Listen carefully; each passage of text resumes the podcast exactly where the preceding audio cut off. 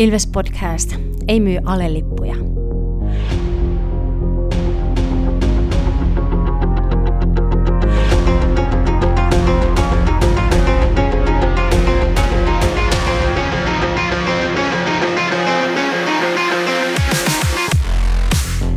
Morjes, morjes. Tervetuloa jälleen Ilves-podcastin pariin. Minun nimeni on Tomi Kuusisto ja seurana takkahuoneessa ulkopuolinen tarkkailija Santeri Kuusisto Moro.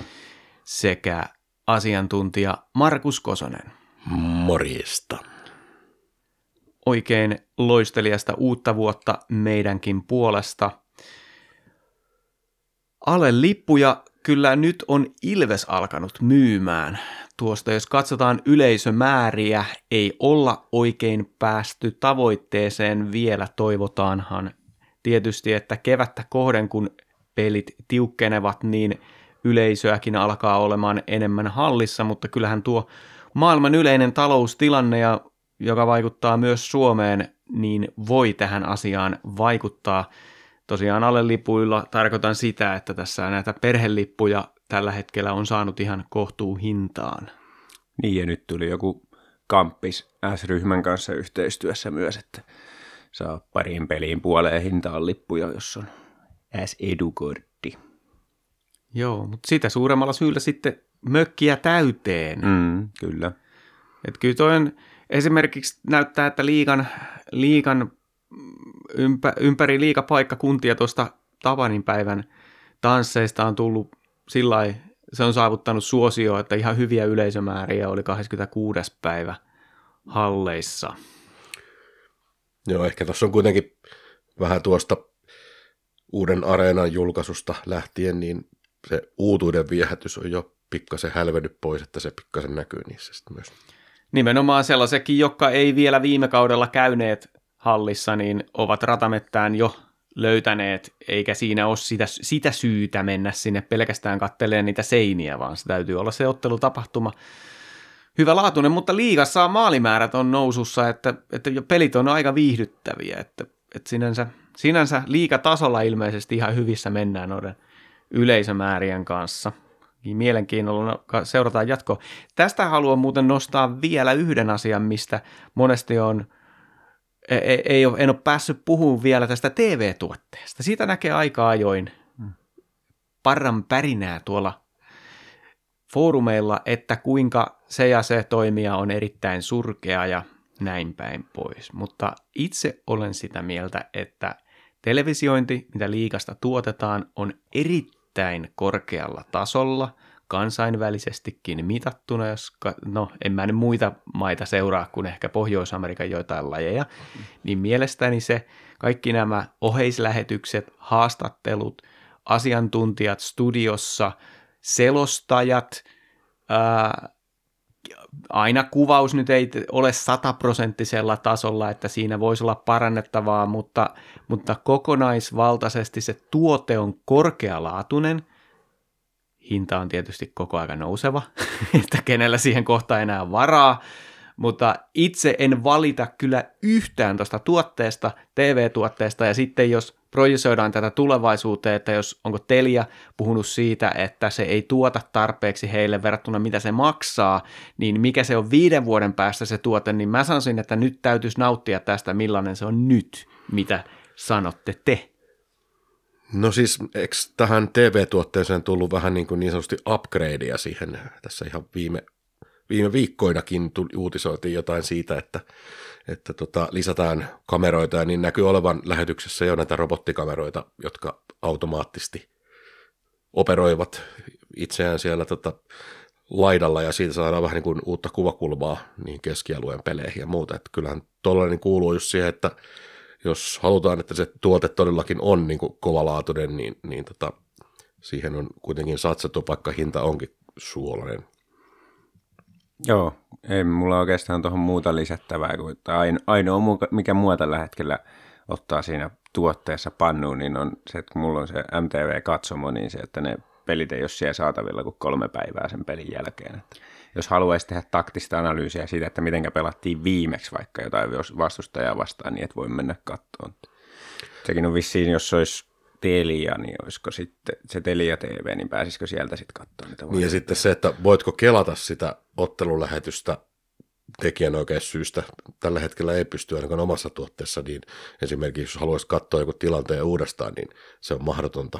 Kyllä, ainakin MTV-katsomalla onnistuu taas se. Niin, tässä sama tuote, myydään periaatteessa sama asia. mutta... niin, ja sama, samalle puljulle menee rahat. niin, niin. no joo, mutta siis olen kuitenkin pohjimmiltaan ihan samaa mieltä Tomin kanssa, että kyllä se TV-tuote on aika korkealla tasolla ja tosiaan kun se hinta, mitä siitä liikalle maksetaan, niin on aika kova, niin se voi hyvin olla, että tulevaisuudessa ei ole ihan yhtä paljon panostettu sitten siihen. Kysy Tutolta, onko se korkea hinta. Toi muuten hyvä pointti. Otetaanko me muuten kiinni tässä uutisosiossa näihin ää, liiga-uutisiin? No otetaan. Niistä ei puhuttu tuossa valmistautumispuolella yhtään. Mutta joo, toi on, toi on tuota noin, niin olen samaa mieltä Santerin kanssa, että ärsyttää se, että kun ei ne pelit on katsottavissa pidempään, koska se vaikuttaa meidän tuotteeseen, mutta tota noin, eteenpäin. Ilves-uutisissa Toni Utunen ilmeisesti tulee ensi kaudesta lähtien Ilvekseen ilmeisesti päävalmentajan mukana tuolta pelikanssista. Oliko tämä sitten tämmöinen torille tason ilmoitus? No kyllähän siitä siis uutisoitiin medioissa tota, kaappaus ja, ja käytettiinkö jopa sanaa tähti mutta siis niin kuin, mutta niin kuin, si, siihen tyyliin nämä oli nämä uutisoinnit, että kyllä se itse se herätti pientä hilpeyttä, mutta sitten katsoin, että kyllähän se on kuitenkin ollut niin kuin kantavia voimia tuolla pelikanssin pakistossa että jo viime vuonna ja tällä kaudella myös, ja kuitenkin nuori kaveri kyseessä, niin tota, voi olla kovakin luu, mutta niin. tietysti ei, ei nyt mikään valmis paketti. Niin, ja just tämmöinen puolustava puolustaja, mm. että se, se on aina hyvä merkki sellaisilla pelaajilla, jotka on olevinaan puolustavia puolustajia, että se plus-miinustilasto on hyvin plussalla, vähän niin kuin Jarkko Parikan kanssa. Juu. Niin ehkä jotain vähän saman profiilin kaveria siitä voitaisiin leipoa, mutta, mutta tota, onhan tämä nyt vähän semmoinen tosiaan hilpeyttä herättävä sainaus kuitenkin, että ei nyt mikään hirveän iso profiili pelaajalla ole, varsinkin kun tällä kaudella toi Ilvesten, Ilveksen pakisto on ehkä semmoinen, että sinne Toni ei välttämättä ehtäisi mahtuisi. Että. niin, sepä se. Että tämä on sillä hauskaa kyllä, että, että siis tota, kaikki on mahdollista sen suhteen, että voi olla ensi kaudella meidän ykkösparin pakki Utune, tai sitten voi olla, että ei mahu kokoonpanoon. Että meillä on tälläkin kaudella niin laaja tuo rosteri, että ensi kaudella varmaan sama juttu. Joo, kyllä sinne vielä mahtuu ensi kaudelle, että siellä on Freemani, Pelli ja Jurmo ja Soini tällä hetkellä. Tällä hetkellä, juu. Juu, että Joo. Oh. Mutta äh, Utusen tilastoista muuten se, että ilmeisesti kun viime kaudella oli erittäin korkea tuo plus-minus-tilasto, paitsi sitten pudotuspeleissä tuli aika paha romahdus, niin mun mielestä kieli loukkaantumisesta, että välttämättä mm. ei ole täyskuntoisena pelannut, mutta, mutta ensi kaudella sitten täällä. Todellakin tämän jakson pääaiheena ovat, tai on liigan tilanne ympäri Suomen – käydään joukkue joukkueelta koko sarja lävitse, mutta otetaan tosiaan nyt ensin kiinni näihin liikatason muihin uutisiin, eli ulkopuolelta puskee joukkuetta suunnalta ja toiselta ja toisille näytettiin ulko ja toisille sisäänkäyntiä, eli Kiekko Espoo olisi sitten tulossa ensi kaudeksi sarjaan pelaamaan, ja mikäli ei tapahdu putoamisia noin muutoin, niin kuin esimerkiksi konkurssien kautta, niin meillä olisi sitten 16 joukkueen sarja ensi vuonna. Alkaako riittää jo? No siis, mä sanoisin, että ei riitä. Eli siis nimenomaan tämä nyt, että kun Espoo päätettiin nostaa, niin mun mielestä se lyö sinetin sille, että, että tämmöistä niin kuin sarjan supistamista ei saada tehtyä niin kuin riittävällä tasolla. Eli ei tätä pystytä niin kuin supistamaan mihinkään 12 tai edes 14 joukkueen sarjaan parin vuoden sisällä. Et mä en usko, että tulee niin kuin useita joukkueita menee konkurssiin. Et yksi voi ehkä mennä, mutta mut tuskin enempää. Niin siinä mielessä mun toivo on nyt sitten siinä, että otetaan lisää joukkueita tämän osakeyhtiön alle ja sitten jaetaan sarja sisältä kahtia. Se on niin kuin se, mihin mä nyt lyön toivoni tässä. Joo, mäkin uskon, että tämä on ehkä semmoinen vähän, vähän niin kuin pidemmällä aikavälillä katsottava siirto tässä, että jossain kohtaa pyritään siihen, että tätä niin kuin tavallaan liiga, liiga jakautuu kahteen eri osaan ja Mestis on oma osansa, joka on se kolmas. Mutta tota, mi- millä tavalla nämä sitten transitioituu toistensa kanssa, niin on nähtäviksi, nähtäviksi jäävä, mutta Joo, tota... ja varmasti aikansa ottaa, että ei ole ihan ensi vuoden asioita vielä. Hmm. Turun toverit taas sitten ei päässyt, päässyt mukaan niin kuin ennakoitiinkin, että se oli mun, mun mielestä vähän humoristista oli heiltä, kun liigan ää, vaatimuksiin kuuluu urheilullinen menestys Mestiksessä, niin hitte, sitten he puhuu jostain yli kymmenen vuotta sitten tulleista mestaruuksista tai mitalipeleistä mm. tai jostain tämmöisistä näin, niin joo, Siis Joo. mä, mä tollakin sytyn. Siis Tuto on niin kuin jääkiekon mestiksen punkkarit. Hmm. Että ne, tota, ne on, niillä oli riittävästi niin kuin sitä röyhkeyttä lähteä ikään kuin tökkimään tätä keskeneräistä prosessia ja, ja tota, hakea sitä liikapaikkaa. Ja mun mielestä se on kaikkien kannalta hyvä, koska myöskin tämän takia niin liikan, liiga joutuu miettimään ja määrittämään näitä asioita tarkemmin, että, että tota, kellään ei oikeastaan ollut hirveästi tietoa, että miten tämä homma tulee toimii, mutta nyt kun Tuto teki näin, että haki, haki lisenssiä, niin se aiheuttaa sen, että joudutaan oikeasti määrittämään, mitä se tarkoittaa. Kyllä. Ja tämä ehkä auttaa sitten myös jokereita tulevaisuudessa, että kyllähän se jokerit täytyy sieltä liikaan saada. Se on, itse olin sitä mieltä, että se on pakko sieltä saada, että saadaan tota suosiota ja näkyvyyttä ja niin edespäin lisää tonne tiheeseen, tai anteeksi, etelän harvoille harvoin asutuille alueille. Joo, ja se, mä luulen, että se voi olla juurikin iso driveri tässä nyt sitten, joka, joka ohjaa siihen sarjan tämmöiseen kahtia jakamiseen ja lisäjoukkueiden ottamiseen niin kuin sitä kautta, koska kyllä mä luulen, että se tulee olemaan tosi vaikeaa jokereille tällä, se, tällä nykyisellä nyt lanseeratulla järjestelmällä nousta pelaamalla liigaan sieltä. Et se on vaan niin kuin, mestiksen taso on niin paljon matalampi, niin sun täytyisi niin kuin kaataa sitä rahaa aika paljon siihen, siihen jengiin. Näin, näin mä uskon, että se, se ei tule helppoa jokereille ja sitten kun kuitenkin liikajoukkueilla varmaan kaikilla tai ainakin suurimmalla osalla on se tahtotila, että se jokerit sieltä pitäisi mukaan saada, niin sitten mä luulen, että tätä järjestelmää mietitään tässä lähivuosina kulisseissa aika paljon uusiksi, että mikä se nyt on sitten se tapa. Ja mä toivon, että se on tosiaan se A plus B liika saman osakeyhtiön sisällä ja se nyt sitten voi olla ehkä alaspäin kiinni tai sitten ei, mutta pääasia, että olisi se kaksi sarjatasoa ainakin ammattilaiskiakkoon. Ja samalla myöskin, koska puhuttiinkin tuossa TV-sopimuksista vähän aiemmin, niin myöskin se itse TV-sopimus niin vaikuttaa tähän asiaan oleellisesti, että miten se tulee tapahtua sitten. Kyllä, ja sillä on juurikin näin silloin iso vaikutus sit siihen, että millaisia ratkaisuja tehdään sen sarjajärjestelmän suhteen. Että halutaan tehdä mahdollisimman niin kuin, myyvä TV-tuote, jolla saadaan sitten isot fyffet. Halutaanko siirtyä sitten tähän itse leipään? Oliko vielä jotain nostoja? Tota... Ai niin, tässä on ollut muuten, muutama pelikin. Onko mm. teillä nostoja näistä peleistä? Otetaan toi liikan tilanne tällä hetkellä, eli jos lähdetään hakemaan tuota ihan kuntopuntaria, kymmenen ottelun kuntopuntarissa Ilves keikailee sijalla seitsemän. Mutta tämäpähän on äärettömän tasainen nyt tällä kertaa tämä kuntopuntari, kun ensimmäiseen ja seitsemännen, anteeksi, ensimmäisen ja, niin, ensimmäisen ja seitsemännen sijan välissä on kolme pistettä. Eli yhdestä voitosta kiinni ollaanko ykkösinä vai, vai seiskoina. Että tuota, mutta tietysti pisteissä laskettuna Ilves on siellä ainoalla oikealla paikalla, eli ykkösenä. Tuoltahan on luettavissa keskustelupalstoilta somesta, että Ilveksen fanit ovat erittäin huolissaan tästä tilanteesta, että mä en tiedä, mitä meidän pitäisi niin kuin, vielä ylivoimaisempia olla. Tässähän on nyt mm. aika selkeästi, että Ilves ja Tappara ratkaisee, tai näyttää tällä hetkellä, että ratkaisevat ton runkosarjan voiton keskenään. Siellä pitäisi muiden nostaa keskiarvoa merkittävästi, jos nämä laivat jatkaa seilaamistaan samaan tahtiin. Niin, kyllähän tuosta on puhuttu jo monet kerrat, että ei se nyt Ilveksen peli kauhean valmiilta näytä, eikä välttämättä aina niin kauhean hyvältäkään, mutta kuitenkin se on liikan parasta.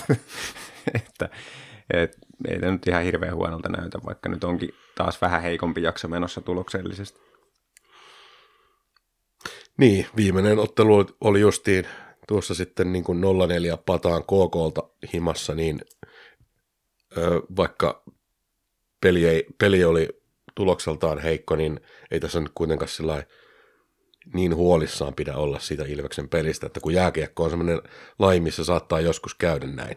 Että... Niin, siinä oli niin kuin monta monessa, että, että KK oli parempi siinä pelissä, mutta ei Ilveskään oikeasti niin huono ollut kuin mitä numerot näyttää, että e- eka erä hallittiin, mutta ei saatu häkkiä siitä ja, ja sitten toisessa erässä mustia, mustia hetkiä tuli siinä sitten, kun päästettiin vähän enempi maaleja lyhyen pätkään siinä. Niin. Joo, ottelun käsikirjoitus meni justiin altavastaajan, altavastaajalle mm. edullisesti, että kun pitivät nollan siinä ekassa erässä ja sitten pari nopeata maalia ja sitten vaan puolustaa. Ja sitten Ilveksellä ratkaisupaikoissa tuntui, että kiekko pomppi pikkasen ja Setänen pelasi unelmapelin.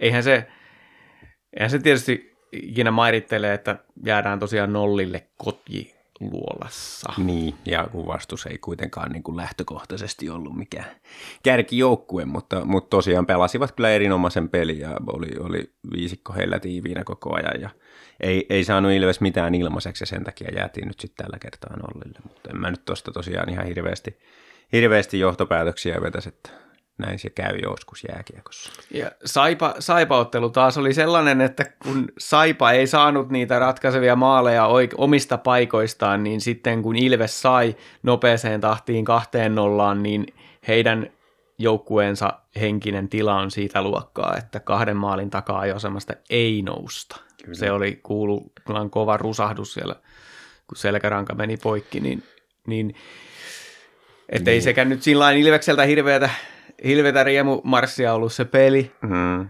mutta siinä kävi eri lailla kuin koko vasta. Just näin, että se helposti se tulos ohjaa sitä ajattelua, että sitä tulee ajateltu, että se haipaa peli oli helppo voitto, mm. mutta ei se nyt silleen, siinä oli tosiaan aika, aika, aika hyviä paikkoja Saipalla ja Gunnarssoni oli kova luu siinä, piti nollan siinä kohtaa, niin se auttoi, auttoi sitten siivittämään voittoa helposti. Tepsukko vietiin silloin jatkoilla tuossa. Tota, se ärsytti kyllä se peli sinänsä, koska se oli niin lapasessa ja sitten tuntui, että mm. lopetettiin pelaaminen. Ja mm. varsinkin se, vi- se tasotusmaali oli sillä että siellä viisukkoa katteli sinne tänne ja pyöri. Niin, siis sehän oli koko kolmas erä oli sitä. Nyt pelkästään sitä. Että ei niinku, toi, toi noita niin kuin, että ei varmasti ollut valmennus sanonut, että nyt verrataan kilparia ja sitten kolmas erä, että kyllä siellä niin kuin pelaajien niin kuin keskittyminen herpaantui ja se meni siihen semmoiseen tota, puolustamisselviytymiseen ja koko erä oltiin niin kuin ottavana osapuolena ja se oli vain ajan kysymys, että koska Tepsukkanen maalit siitä pistää sisään ja näinhän siinä kävi sitten. Ja Markus Nurmi on eniten vihaamani liikapelaaja. Ei on varmasti, siis Markus Nurmihan on aivan täydellinen esimerkki sellaisesta, mitä varmaan TPSn kannattajat rakastavat suunnattomasti mm. ja kaikki muut sitten jotain muuta. Just näin. Jos mulla olisi purkki hunajaa ja mä voisin laittaa sen Markus Nurmen penaaliin, niin laittaisin mielellä. Mutta joo, tässä kevät, kevät lähtee, liigaa on nytten puolet pelattu. Viime jaksoon jo meinasin että ehdottaa tätä näin, mutta silloin oli vielä joillain joukkueilla alle puolet pelattu. Nyt on kaikki joukkueet, kaikki joukkueet ovat pelanneet sen puolet vähintään sarjaa, ja otetaanko me nyt missä järjestyksessä tämä? Otetaanko me se sieltä alhaalta ylöspäin vai kiinnostavuusjärjestys vai mitä? Sano nyt sä, miten tehdään. Se oli hauska, kun mä laitoin tämän että 20 ottelun trendin mukainen ennuste ja siitä pohjalta neljä, niin sieltä löytyy kaikki ne, mitä mulla, mulla oli varattu. Mm. Valinnat on valintoja. No pistetäänkö kymmenen ottelun kuntopuntarista siitä sitten vähän sekoitetaan, niin otetaan se. Se on se järjestys. Selvä. Mitä sieltä tulee ensimmäisen? Eli kymmenen ottelun kuntopuntarista, kun projisoidaan joukkueen menestys loppukaudeksi ja mikä olisi sitten sen perusteella runkosarjan järjestys, niin käydään tästä joukkue joukkueelta läpi. Ja, ja meillä ennen kautta ennakossa kaikki valitsimme itsellemme, tai meillä on tällainen varaustilaisuus, missä varasimme itsellemme seurattavaksi joukkueet kiinnostavuusjärjestyksessä, ja, ja tuota, nyt sitten aina kyseinen henkilö sitten ottaa ensimmäisen puheenvuoron näistä joukkueista, ja ensimmäisenä tulee Lappeenrannan ylpeys Sputnik eli Saipa, ja tämä ehkä voidaan pitää lyhyenä, koska kun kyseinen joukkue ei oikeastaan tällä hetkellä liikakartalla ole edes relevantti mielestäni, niin jos mä luettelen vaan asioita tästä joukkueesta, niin voitte sen jälkeen kertoa, miltä tuntuu.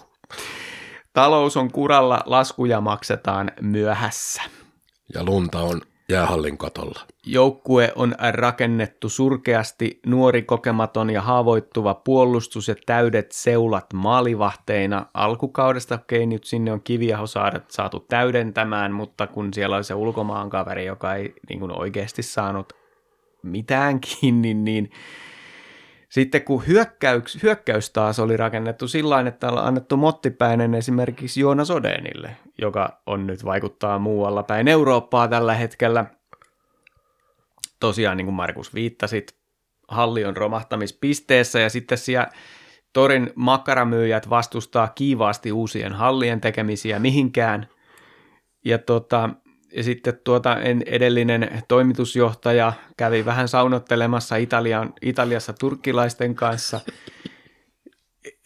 Ja, mutta tästä reissusta ei kuulemma tullut mitään, mitään haittaa organisaatiolle. Meni Markkasen omasta pussissa nämä. voi, voi veljet. Ja sitten, jos Mar- nyt mennään Markka ihan, kukkarasta meni. Mm. Kyllä. Jos nyt mennään ihan sinne kentän puolelle ja mietitään, että minkälaista kiekkoa hämäläinen siellä peluuttaa, niin sellainen ultra puol- passiivinen puolustusalueen puolustuspeli. Karusellit omissa, omassa päässä ja maalivahdit ei saa mitään kiinni, niin kun otetaan 8-9 maalia turpaan sieltä sun täältä, kyllähän Saipa on se suurin, suurin potentiaalinen kandidaatti sille, että olisikin vain se 15 joukkuetta ensi vuonna. Että tämä, toi joukkue on siinä ja organisaatio siinä tilanteessa, että fanit, teidän ei ole pakko enää mennä sinne halliin. Kukaan ei enää sano, että, että pakko olla sen seuran takana. Kyllä siellä niin paljon jo mennyt vihkoon. Eipä tuohon paljon lisättävää ole. Hmm. Puolet yksilöistä on sellaisia, jotka ei ole liikatason pelaajia. Mm. Ja niin se näkyy myöskin siitä, minkälaisia niin kuin, Pelle Hermannin tason pelleilyjä siellä kentällä nähdään, että siellä on vähän sellainen, että hyvä kun osaa luistella.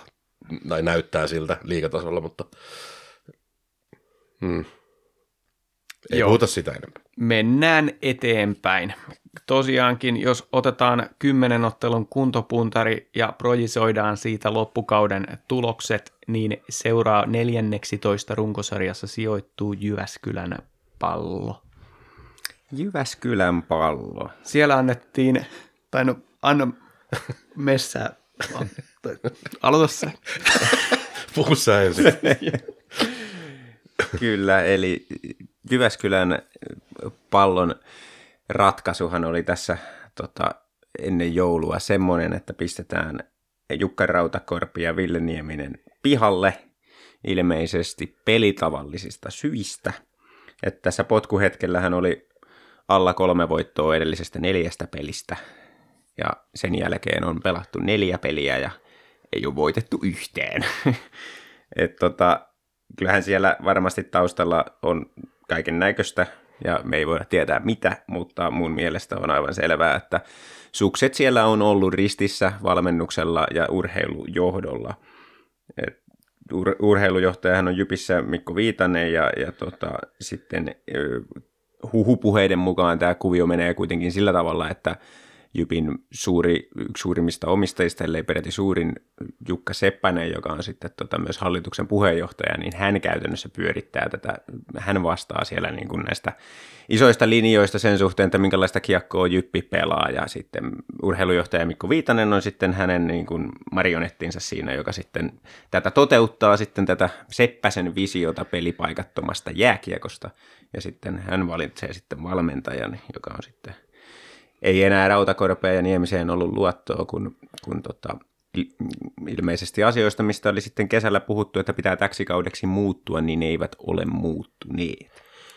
Että onhan tämä niin kuin aika, sanotaan erikoinen case. Et joo, ei ollut tietysti niin kuin mitenkään menestyksekäs niin kuin kausi menossa myöskään, että ei ollut, ei keikuttu sarjan kärjessä tai muuta vastaavaa, mutta kuitenkin ihan sillä niin kuin sanotaan välttävä suoritus oli menossa ja sitten annetaan tollain, niin kuin, tollain kenkää ja, ja sinne nostetaan sitten päävalmentajaksi tota, Heiskanen, 38-vuotias kaveri toteuttamaan tätä hallituksen puheenjohtajan visiota pelipaikattomasta jääkiekosta, niin onhan siinä, onhan siinä mielenkiintoinen tilanne, sanotaan näin.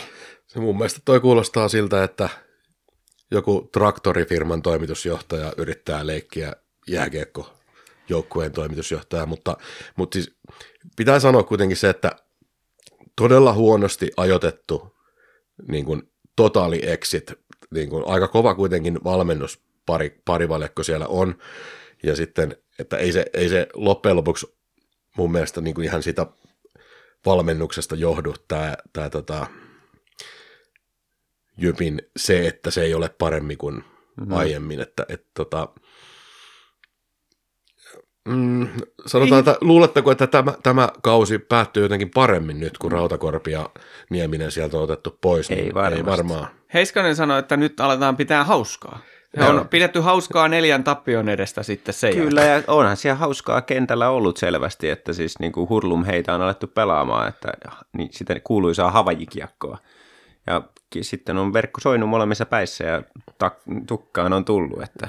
Tämä kyseenalaistan tämä, oliko se toimitusjohtaja vai mikä johtaja sanoi tästä, hallituksen puheenjohtaja, hallituksen puheenjohtaja tästä pelipaikattomasta, että peli, jääkiekko menee pelipaikattomassa kolmessa viiva viidessä vuodessa, hmm. niin sen takia haastan siitä, jos ajatellaan huippuurheilua, ajattelet vaikka laitahyökkäjän roolia, viiva, viivalta tulee pakin toimitusmaalille. Laitahyökkäjän täytyy ajoittaa se liike siihen, että saadaan se maski oikeaan kohtaan ja sit, tai sitten vaihto, vaihtoehtoisesti ohjata mailalla, osua siihen ilmassa siihen kiekkoon, että se menee maaliin. Siis nämä on semmoisia taitoja, puhutaan huippujääkiekosta, että sä tarvit toistoja ja toistoja ja toistoja. Mutta jos, sun, jos puhutaan pelipaikattomuudesta, sun pitää samalla sitten opetella se viivapelaajan rooli, että sä osaat mm-hmm. toimittaa sen kärkikarvaa, että sen ensimmäisen pelaajan ohitte se kiekko sillä pienellä. Niin kun puhutaan huippu se, kiekosta. Tämä on sama asia kuin jalkapallossa. Ei kannata reenata sekä oikeita että vasenta huipputasolle, koska se ei ole mahdollista reenata toisen ja se toinen on sitten välttävällä tasolla. Sen takia, että sä erotut siitä, siitä joukosta, niin ei se, ei se vaan, en mä usko siihen, että tulee tällaista pelipaikattomuutta, koska nämä nyanssit on niin yksityiskohtaisia. No siis tämä on nyt, niin kuin, mä muotoilen sen tällä lyhyesti, tai yritän, että traktorifirman toimitusjohtaja yrittää keksiä jääkiekon uudestaan. niin eihän se niinku, onko Jypillä jotain katetta sille, että ne olisi niinku se uusi suunnannäyttäjä, miten jääkiekkoa pelataan. Ja sitten tässä niinku just sillä, että kun otetaan rautakorpi pois sieltä päävalmentajan tehtävistä, niin annetaan sellaista viestiä, että me halutaan sellainen pelitapa, joka toimii liigassa ja junioreissa ja kaikessa. Vähän niin kuin sillä, että tämä on se oikea tapa ja paras tapa tehdä jääkiekkoa, niin ei, ei vaan niin kuin, ei niin kuin oikeasti löydy natsoja siihen, että Tämä oli iso virhe erottaa rautakorpi, joka ei ole mikään. Miten niillä on varaa siihen? Miten niillä on varaa no siihen? ei ne palkannut ketään tilalle. Niin. Sillä. Kyllähän toi, nämä heitot on niin kuin, että kavereiden kesken saunassa todettiin, että Niin, ja siis mun mielestä käsittämättömintä on siis se, että tämä tehtiin kesken kauden. Että siis mä jossain määrin niin kuin ymmärtäisin kauden jälkeen, että, että, sul, että oli, oli käyty keskustelua, että viedään pelitapaa tiettyyn suuntaan, jyppiläinen identiteetti on jotain tällaista nyt tulevaisuudessa ja se ei, se ei näytä siltä. Niin että kauden jälkeen todetaan, että ei jatketa enää, että ensi kaudella täällä on uusi hessu. Mutta kesken kauden, niin sä sekoitat sen niin joukkueen viimeisetkin pasmat, mitä niillä on siellä ollut niin tuossa kohtaa. Ja se, että se on niin kuin taattu, että sitten käy just näin, että aletaan ottaa turpaan niistä peleistä, koska aletaan uutta pelitapaa sisään kesken kauden. Ja kun verrattuna siis niin kuin, monestihan joukkueessa on boostia valmentajan vaihdoksesta, niin silloin on yleensä kyse siitä, että joukkue on kriisissä ja tulee se valmentajan vaihdos ja kaikki pelaajat niin kuin että nyt he ei halua näyttää tuolle uudelle valmentajalle ja tulee se, niin kuin, että hei nyt me voidaan päästä tästä kriisistä pois. Mutta kun Jupissa ei ollut mitään kriisiä varsinaisesti, mm-hmm. ei ne nyt ole mitenkään niin kuin, hy, tosi hyvin pelannut, mutta niin kuin kuitenkin edellisestä neljästä pelistä kolme voittoa. Ei siellä ollut mikään kriisi päällä. Niin, niin silloin ei saa sitä boostia sitä valmentajan vaihdoksesta, vaan päinvastoin aletaan häviää. Niin onko se hyvä niin kuin, fiilis sitä ajaa sitä uutta pelitapaa sisään, jos otetaan turpaa joka pelistä. Niin, tai siis uusi valmentaja on justiin niin kuin joukkueen apuvalmentaja, joka tuntee kaikki pelaat, näkee niitä mm. päivittäin. Nyt on vaan niin kuin siivottu Rautakorpi ja iso suu Nieminen pois siitä, niin se, käytännössä se, että nyt pidetään hauskaa, on vähän niin kuin, että me luovutettiin jo. niin. Että, että siis, niin. Mi, miksi, miksi tekee näin kesken kauden? Niin. Ne on nyt tosiaan hävinnyt neljä peräkkäin. Mm. Jotta Jyppi pääsee pudotuspeleihin, eli siellä kymmenen, niin nyt niiden täytyisi pitää tämä alkukauden pistekeskiarvo. Mm. Eli ei saisi hävitä enää enempää. Kyllä. että ähm, erikoista ja en usko, että siellä niin se talous on niin hyvin hallussa, että voidaan ottaa, ajatellaan kaikkia kausikorttimyyntejä ensi kaudeksi ja kun ei ole sitä tulevaisuuden supervalmentaja nimeä, joka uudistaa kaikkea keksii pyörän uudestaan, niin mm. kuka se oikein, onko se tämä Heiskanen sitten? Niin, niin. niin.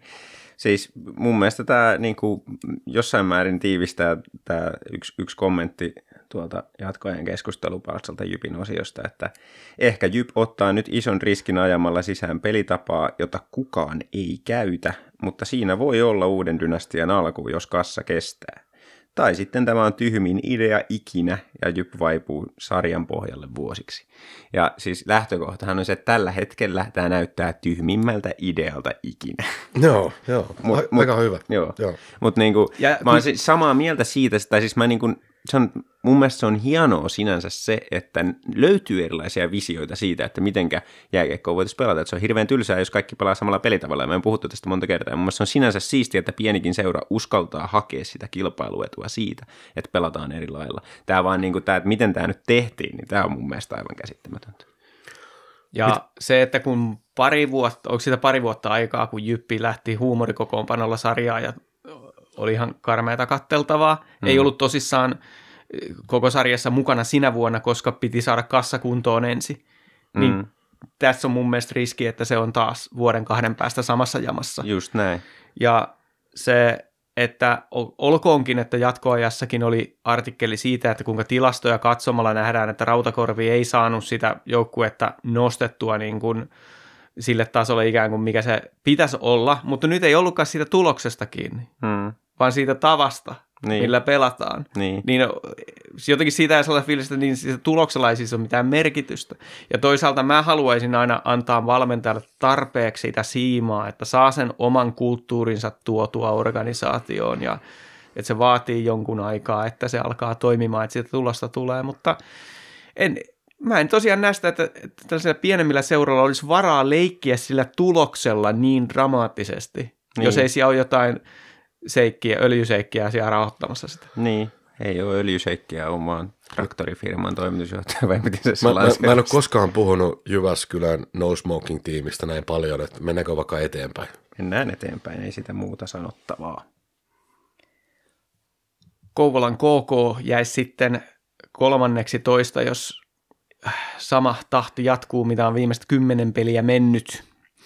Itsehän ennen kautta veikkasin teistä poikenen KK jopa kuuden sakkiin, ja se mun arvioni perustui siihen, että siellä oli tehty sellaisia, siellä oli ää, pelaajisto, mun mielestä tasoltaan pysynyt samana, vaikka oli hyviä lä- kovia lähtiöitä, mutta oli esimerkiksi Leskinen tullut, tullut sinne hyökkäämään ja odotin, että maalivahtiosasto Setänen ja Maalik pystyisivät piirun verran nostamaan tasonsa, että se Olli Salon jo kolmatta kautta vetämä pelitapa siellä on, kun on selkäytimessä, että tämä kaikki tasaisuus johtaisi siihen hyvään tulokseen, mutta näin ei ole käynyt ja, ja tässä äärimmäisen tasaisessa liigassa niin semmonenkin tekijä kuin erittäin surkea alivoimapeli ovat päästäneet 30 maalia alivoimalla ja osittain se johtuu siitä, että maalivahdit ovat alisuorittaneet.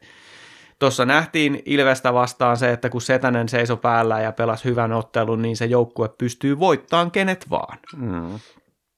Ja Leskinenhän on ollut loukkaantuneena, pelannut vain kahdeksan ottelua, tosin se on hänelle, että nämä loukkaantumiset pitkin uraa ollut, ollut helma synti ikään kuin, mutta, mutta se, että näinkin paljon pois, ja eikä ole ainoa avainpelaaja, joka on ollut pois. Siellä on Linus Anderssonillakin vaan 19 ottelua pelattuna.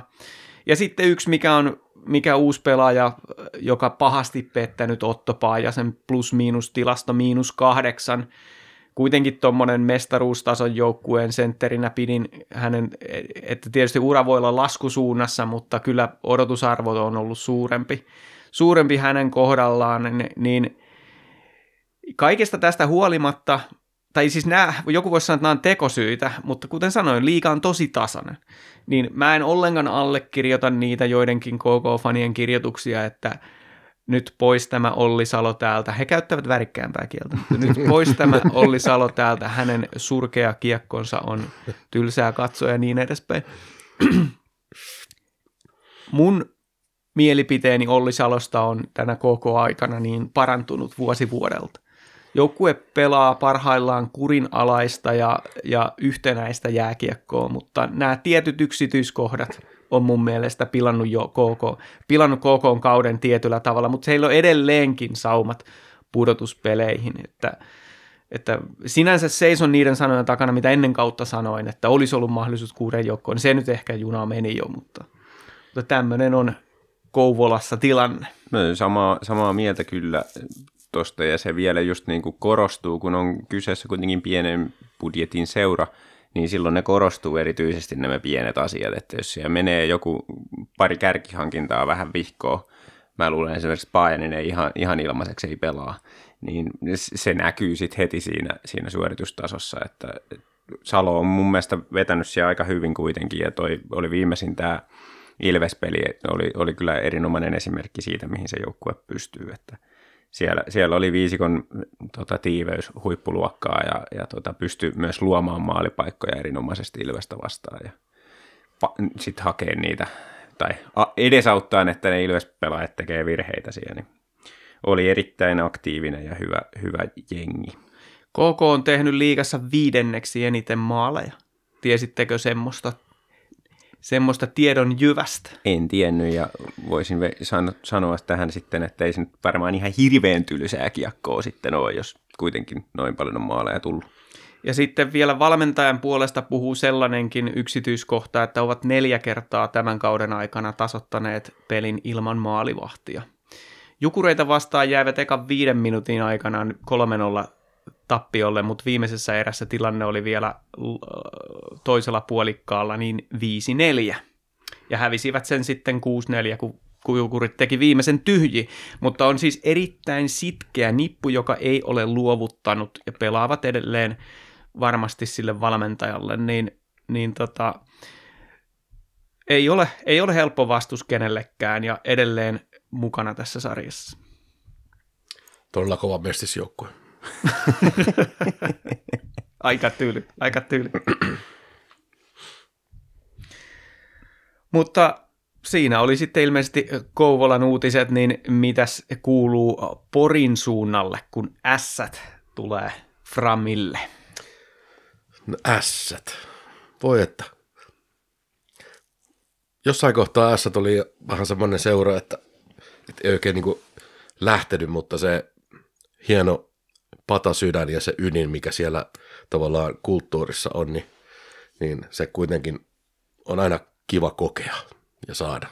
Ja tota, mun mielestä tällä kaudella S-paketti on kantanut varsin hyvin, että tähän mennessä seitsemäs sija on niin kuin, ihan hyvä suoritus. Mm-hmm. Ja tota, sitten yksi hyvä uutinen niin kuin jatkon kannalta on myöskin se, että ne on saanut tuon Rubiinin pidettyä siellä, siellä niin kuin teki jatkosopimuksen ja, ja tota, oikeastaan se on isoin tekijä liittyen siihen heidän pelitapaansa muutenkin, että kun se puolustaminen on, on erittäin isolla arvolla tässä, niin se, että se vaatii sellaisen huippumaalivahdin, ja Rubin todellakin sellainen on, että yllättäen oot sä sen, sen, halunnut sen pidettyä täällä mm. näin. Ja, ja tota,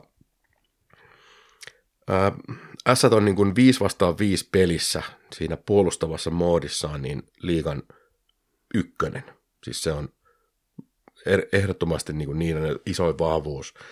Ja tota, kaikki sen tietysti niin kuin katsoo työläisjoukkueeksi siinä mielessä, että, että tota, näin se niin kuin homma, homma etenee, mutta tota, S on just semmoinen joukkue, mikä myöskin niin kuin kolmanneksi eniten päästää vetoja maalia kohden, mutta sen takia ne vaatii myöskin sen hyvän maalivahdin sinne, sinne tota, luukulle. Ja arvaatteko muuten, mille liigajoukkueet tulee eniten laukauksia liigassa? Ketä vastaan? Ketä vaan. Eniten, mm. eniten vetoja maalia kohden. Niin, että päästää eniten vetoja. Niin, niin eli sal, sallivat mm. laukauksia omaa maalivahtiaan kohden. Niin. Tiedättekö mikä on ykkönen? No se ei varmaan sitten ole saipa, koska se olisi niin ilmeistä. No onko se Ilves? Oh. Joo. On. Mä muistelin silloin, kun, silloin, kun toi Pennanen puhui siitä, että kaikki edistyneet tilastot on roskaa, niin, niin silloin oli kyse siitä, että kun Ilves häviää, korsit aina kaikki. Joo.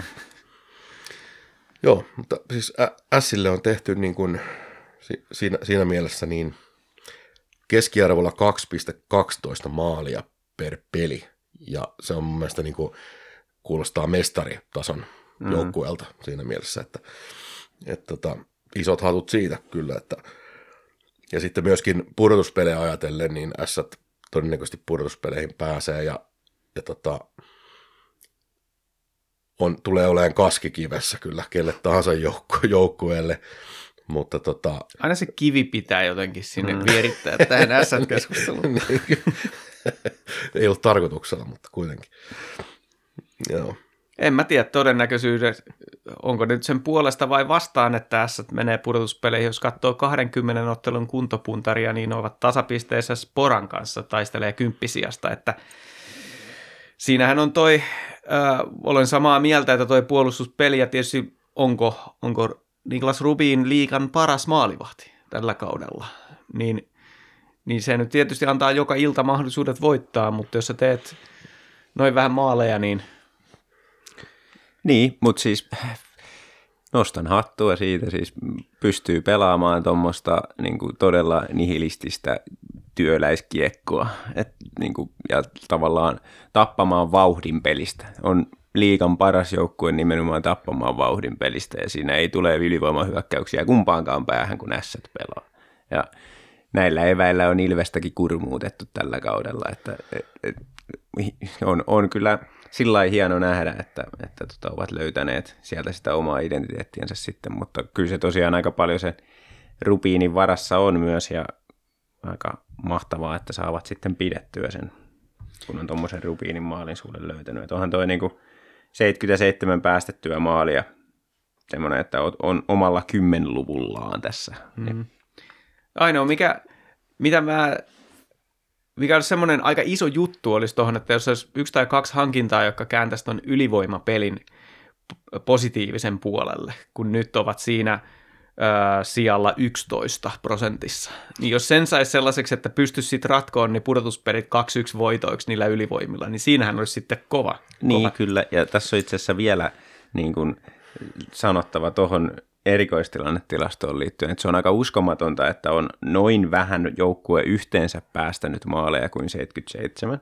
Mm-hmm. Siitä huolimatta niiden alivoima on itse asiassa aika keskinkertaista jopa huonoa liikan mittapuulla. No mä en päässyt tähän erikoistella pelaamiseen vielä. Me, me, me mentiin nyt siihen jo. Että... Mm. Mä itse asiassa jäin, jäin siihen ajatukseen, kun vahingossa sanoin tuon kivikaskessa, niin tota, itse asiassa ihmettelen sitä, että miksi Olli Kaski ja Karri Kivi ei koskaan ollut pakkiparina, vaikka ne on pelannut samaan aikaan ja Ässissä.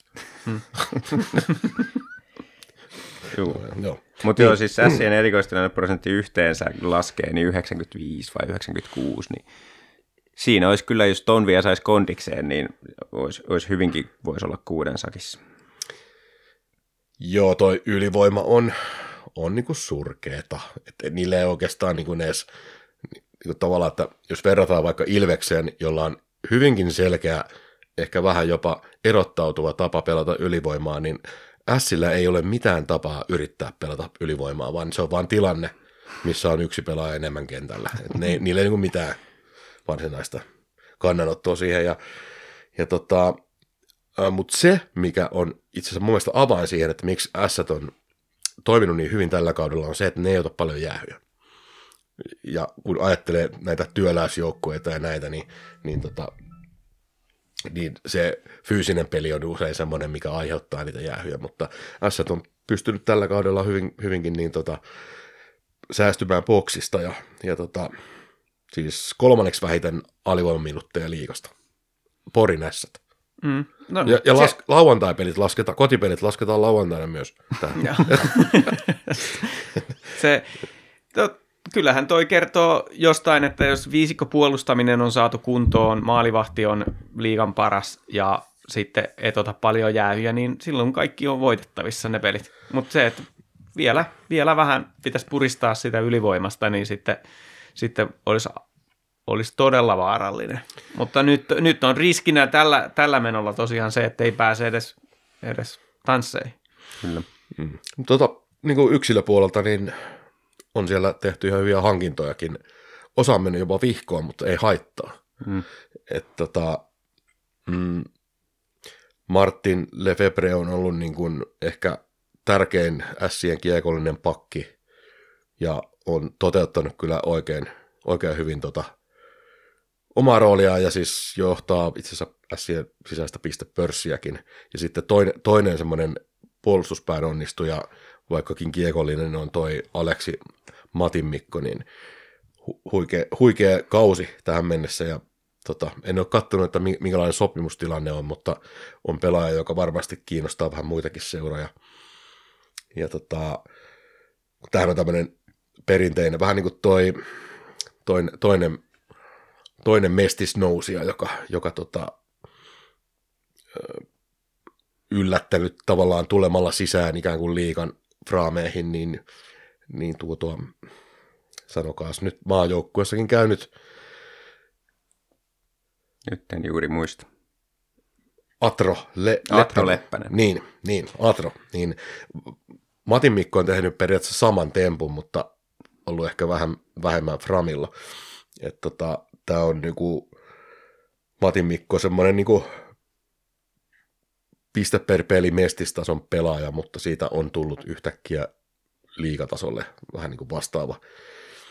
Ja tota sitten Jan Mikael Järvinen hän oli ennen tätä ikään kuin Ässien kauden launchia, niin semmoinen iso tekijä, mikä on ykkössentteri selkeä ja, ja tota, on ollut nyt kärsinyt loukkaantumisesta, mutta, mutta tavallaan tuo niin kuin hyvää laatua siihen, äm, että voi pudotuspeli odotukset olla kuitenkin olemassa. Ja sitten tietysti pitää olla aina niitä laajakkaimpia junioreita, että meillä on Nymani Ilveksessä, mutta Lenni Hämeenaho niin kuin Sissä niin todella isosti ottanut niin kuin frakkia päälle tuossa tuossa joukkuessa. Ja sitten toi... Kyllähän ja Hämeenahohan on just näitä pelaajia, että minkä takia kannattaa hallille mennä. Joo, joo, kyllä, ehdottomasti et- viihdyttävää. Tosi, tosi siistiä heidän kannaltaan, että on tommonen kultakimpale. Joo, ja sitten noin Sien ulkomaalaishankinnat on mun mielestä onnistunut kohtuullisen hyvin niin kuin viime kausina muutenkin, ja sitten Dylan Fabre esimerkiksi on sitä laatua, mikä, mikä tota, tuo niin kuin siihen lisäarvoa siihen joukkueeseen isosti. Mutta mitä nämä Davidsonin veljekset on? Mitä, mitä ne on tehnyt tämän kauden? Mm. Mä, mä siis odotin, että ne on niin kuin Sien kantava voima. Ne on sellainen, mikä, mikä tota, niitä on vain kaksi veljeksiä, mutta mä ajattelin, että niistä tulee semmoinen niin kuin liigatason ykkösketju, kenen tahansa kanssa ne pelaakin. Mutta nämä on niin kuin tässä kaudessa saanut, siis Davidsonin veljekset pelas Tapparassa viime kaudella. Mm. Seitsemän pistettä, miinus seitsemän yhteensä nämä jätkät saanut aikaan tällä kaudella. Niin en, en käsitä, en käsitä yhtään, että mitä, mitä ihmettä on tapahtunut, mutta ehkä ne ei ollut koskaan käynyt Porissa. Joku sinä on mättänyt sitten. Kyllä. Eikö seuraavaa? Seuraavana on sitten ää, Turun palloseura, eli jos kymmenen ottelun kuntopuntarin perusteella katteltaisiin, niin jäisivät niukasti pudotuspelien ulkopuolelle. Ennen kautta mä sanoin, että, että nyt kun Tommi Miettinen tuo sen oman prosessinsa sinne, niin nyt se vaatii organisaatiolta kärsivällisyyttä, niin en tiedä sitten kuinka kauan sitä riittää, kun alisuorittavat ehkä tällä hetkellä. Nyt se on ehkä vähän, vähän nouseva, nouseva trendi, mutta siellä on taas näitä kaksi dramaattista ongelmaa, että kuka heidän ykkösmaalivahtinsa on, että Philip Lindberg ei ole, se oli marraskuun loukkaantuneena ja ei ole, ei ole kyllä niin kuin mikään huipputason veskari, ja siellä on 18-vuotias Noah Valion sitten joutunut ottaan sitä roolia, ja aika, aika tekemätön paikka kuitenkin, jos ajatellaan, että, että sillä, sillä joutus menee, mm-hmm. pyrkii pudotuspeleihin. Ja sitten se, että joskus asiat on tämmöisiä, että meillä on pelaaja, joka tuli paluumuuttajana, lähti liigasta liigan parhaana pelaajana, Petrus Palmu, niin on ollut jopa penkitettynä. Joo. Niin äh, en tiedä. Mä en muista enää, mikä, kuinka monta miljoonaa heidän, he tavoitteli tappiota tällä kaudella, mutta tuntuu, että jotenkin se joukkue on silti väärin rakennettu. Että, mm. et, mutta sitten taas toisaalta Miettisen kanssa pitäisi löytyä sitä, sitä tota kärsivällisyyttä, koska se pelitapa on niin intensiivinen, että se vaatii joukkueelta sitkeyttä ja kärsivällisyyttä organisaatiolta, niin siinä on mennyt jonkun aikaa, mutta mun ennuste on, että TPS tulee oleen keväällä paha, jos heidän maalivahtipeli vaan äh, paranee ja pitää, pitää niinku sitä joukkuetta kasassa. Ja ja tota, he tulee voittaa näitä pelejä 2-1 ja 1-0 ja 3-1 ja tällaisilla lukemilla, että se maalintekoa tuskin tulee hirveästi olemaan, mutta todella inhottava vastustaja. Ja, ja tota, mä ennustan niin, että jos TPS pääsee pudotuspeleihin, niin tulee olemaan todella inhottava, inhottava vastus. Aina inhottava, mm. aina. On ehkä yksi joukkue, mitä mä en haluaisi pudotuspeleissä vastaan enemmän kuin TPS. Mm. Mutta, Palataan siihen tuonnempana. Mm, juuri mutta, mutta joo, tämmöinen, tämmöinen tuota noin, niin ei ole ehkä mestaruustaistelun kannalta relevantti joukkue tänä vuonna, mutta, mutta tuota, sinänsä tulevaisuus näyttää koska Miettinen on niin kova luu. Niin, jos luottavat Miettisen prosessiin ja antavat sitä aikaa ja sitten pystyvät tekemään jatkosopimuksia sellaisille pelaajille, jotka sopeutuu tähän Miettisen prosessiin, niin, niin siltä voi olla ensi kaudella kovakin. Ja tosiaan voi tänä, tänäkin keväänä jo kiusata sitten ikävästi, pelaa, pelaa kuitenkin parhaimmillaan aika tiivistä, tiivistä ja aktiivista kiekkoa. Ei teillä ole sitten Turun palloseuraa mitään sen kummempaa lisättävää. No ei oikeastaan, vietettiin tuo Porissa niin paljon aikaa. Että... niin. Jos se Markus Nurmen saisi johonkin vihahallintakurssille, niin se on hyvä. tai kaatumis, stand-up, mikä tää, missä tota, nakutellaan niitä tota, kantapäitä lattiaan ja tanssitaan, mikä se on se? Steppaaminen. Steppaus, niin, steppauskurssille voisi laittaa. Tähän onnistui taas täydellisesti kärppiä vastaan, kun siellä oli toinen hölmöläisempi kaveri toisella puolella, niin, mutta eivät silti saaneet voittoa siitä pelistä. Mutta joo, mutta tosiaan pitää TPSn parantaa, että, että ei, ei riitä tämän hetken suoritustaso, mutta minä ennustan, että kyllä pääsevät pudotuspeleihin ja ovat vaikea siellä. Sen voi viedä pankkiin. Mutta eteenpäin sitten, jos ei teillä ole tähän lisättävää, minäpä jatkan sitten tätä monologiani tästä, koska seuraavana on Hämeenlinnan pallokerho, joka kaikesta huolimatta, jos tämä suoritustaso heillä jatkuu, niin he ovat sitten se viimeisenä pudotuspeleihin nouseva nippu. Ja no, kaikki on mennyt about niin kuin on ennustettu. HPK oli ennakkoon Saipan ohella pelaajiston suhteen selkeästi heikommalla tasolla kuin muut liikajoukkueet. Ja Maso Lehtonen tuli sinne luomaan, luomaan uutta organisaatiota, uutta prosessia, toi takaisin HPK-laisuuden HPK, kun Pikkarainen oli vähän erinäköinen kaveri.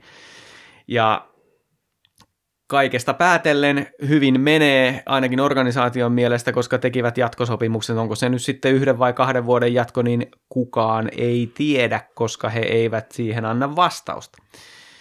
Mutta se täytyy sanoa, että olen silti erittäin huolissani HPK tulevaisuudesta, ja tähän on syynä se, että siellä ei jatkettu A-nuorten eikä B-nuorten päävalmentajien sopimuksia. Siellä Ville Viitaluoma on vetänyt useamman vuoden U20 ja Kasperi Honkala vastaa B-junnuista ja siellä on nouseva käyrä erittäin motivoituneet nykyaikaiset, modernit, hyvät valmentajat ja ovat sitten ilmeisesti eivät, urheilutoimenjohtaja ei ole sitten samaa mieltä, niin bye bye, niin ton sortin organisaatio kuin Hämeenlinnan pallokerho, siellä pitäisi kaikkien vetää yhtä köyttä.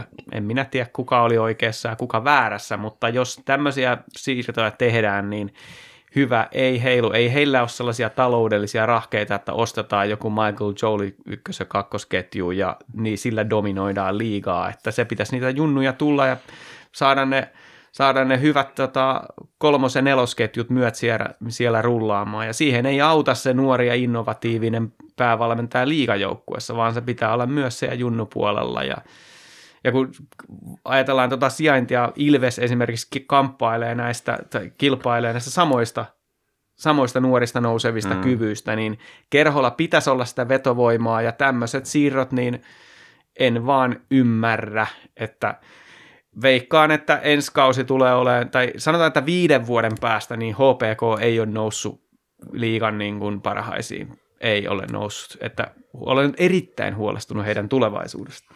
Niin, siis se just, että kun ei, ei ole rahaa ja sitten ei, ei, ei ole tuota junnupuolen jatkuvuuttakaan, niin mikä se sitten on se strategia, millä pyritään nousemaan, en tiedä. Ja kun fanitkin ennakoi sitä, että tässä kasvatetaan esimerkiksi Ville Viitaluomasta niin kuin tulevaisuuden mm, liigavalmentajaa, ja mm, nyt se pistetään niin kuin nips-naps tästä poikki. Niin- mm. Niin. Tässä on ehkä vähän niin kuin siitä total resetistä enemmän kiinni, että kun koko organisaatio vaihdettiin, niin tämä saattaa tämä Viitaluoman pois jääminen vähän liittyä siihen, että ollaan niin semmoisen totaalisen äh, kaskeamisen äärellä koko organisaatiossa. Pitää ja... polttaa kaikki, mm. että alkaa uusi kasvu. Mm. okay. Ehkäpä, mutta sanotaan näin, näin ulkopuolisena tarkkailematon Santerin roolin tähän hetkeksi, niin, niin se, että ää, oli kuka tahansa oikeassa, niin HPKssa tosiaan se pitäisi olla sellaista ryhmätyötä. Et jos siellä on joku diktaattori urheilutoimenjohtajana, joka ei tule ihmisten kanssa toimeen ja se sitten sanelee, miten hommat menee, niin ellei se ole Nero, niin silloin en usko, että menee hyvin. Mutta jos puhutaan tästä kaudesta, niin pari nostoa sieltä, sieltä niin tietysti Danik Martel, aivan uskomaton hankinta, ratkaisi yksin kaksi pistettä Saipaa vastaan. Viimeisen sekunnin tasotus ja sitten jatkoilla vielä ylivoimalla voittomaali.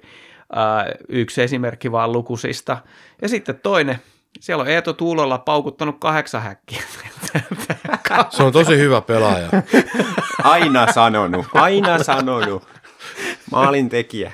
Käsittämätöntä. Mikä, mikä ihme siinä on.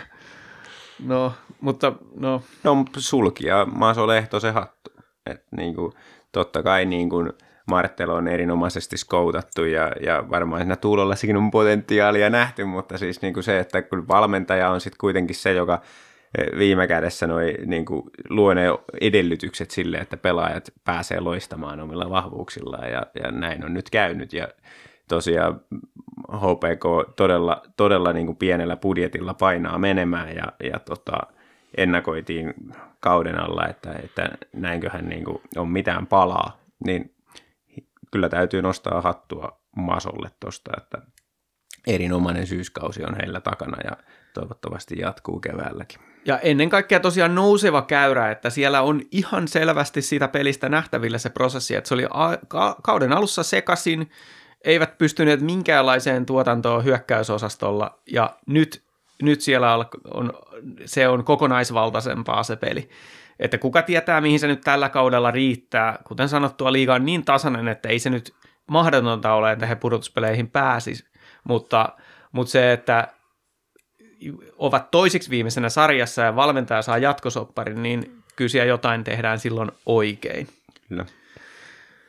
Ää, mutta sitten eteenpäin ja seuraavana listalla löytyy Vaasan urheilu, josta teillä on varmaan tosi pitkät muistiinpanot. Niin, onko se se joukkue, missä on puolet ruotsalaisia ja yksi liikatason ketju ja sitten ne loput on tota, kummelihuumorin taustalla? Mutta näillä, näillä puheilla niin pitkästä aikaa pudotuspeleihin olisivat kutittelemassa. Mitä mieltä muuten olette siitä, kun jatkoessa puhuttiin, että kuinka epäreilua maailmassa on kaikki, kun sportti joutuu pelaamaan Ilvestä ja Tapparaa vastaan niin paljon? On se epäkohta, mutta, mutta sanotaan, että koko liigajärjestelmä on isompi asia kuin se epäkohta, niin ehkä se korjaantuu tässä tulevaisuudessa, mutta, mutta, mutta ei se ratkaise sitä, kuka saa mitaleja mun mielestä kuitenkaan. No ei todellakaan, ja siis Sporahan on tosi ärsyttävä vastustaja, että mm. kyllä mä mieluummin ottaisin vaikka IFK on siihen. Kyllä, joo, siis onhan se urheilullinen epäkohta, että näin on, mutta kun nyt jotenkin täytyy kerta se 60 peliä saada kasaan vi, tota 15 joukkueella, niin se, se täytyy tehdä just näin, ja se kriteerihän on ää, matkustusmatkat, ja sitten tämä Vaasa on siinä nyt sitten vähän se paitsioasemassa sen takia, koska kärpät on halunnut mieluummin sitten ne vastustajansa nimenomaan Helsingistä ja Hämeenlinnasta, että ne lentää sinne, kun niillä on pitkät matkat joka paikkaan, niin sitten Vaasa on se ainoa siellä pohjoisessa yksin, niin tota, ne on nyt sitten Tampereen kanssa paritettu tässä systeemissä, mutta mun mielestä sinänsä niin kuin ne perusteet on ihan oikeat, millä nämä lohkot on jaottu. Megamatka tulossa ja minkälaisiin odotuksiin? No kyllä mulla on aika, aika kovat odotukset, sanotaan näin, että kun lähdetään tuossa vähän reissun päälle sitten, niin kuinka paljon sinne nyt sitten tuleekaan Ilves, Ilves-porukkaa yhteensä ja, ja että mahtuuko sinne vaasalaisia halliin enää ollenkaan.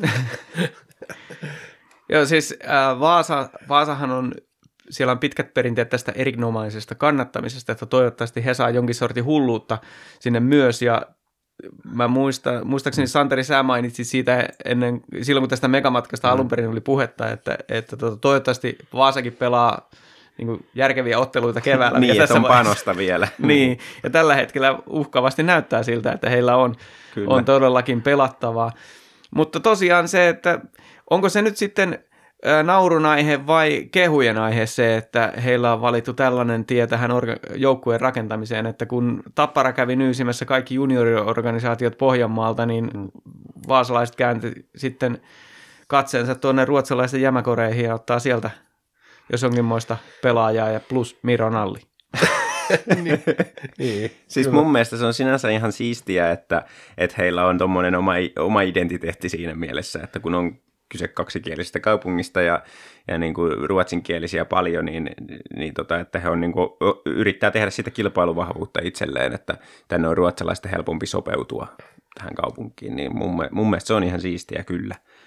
Mutta tietysti ei toi pitemmän päälle välttämättä se, että, että siellä on aina, aina tota niin, niin, jos siellä on joka kausi yli puolet joukkueesta ulkomaalaisia, niin kyllä se voi olla hankalaa sitten se jatkuvuuden ja, ja semmoisen niin kuin yhteisöllisyyden rakentaminen siellä, mutta, mutta tota, tällä kaudella nyt näyttää hyvältä ja mun mielestä se joukkue on periaatteessa kuitenkin ihan hyvin koottu ja, ja Duffan viimeinen tanssi siellä ehkä menossa, niin onhan tuossa tarinaa keväälle.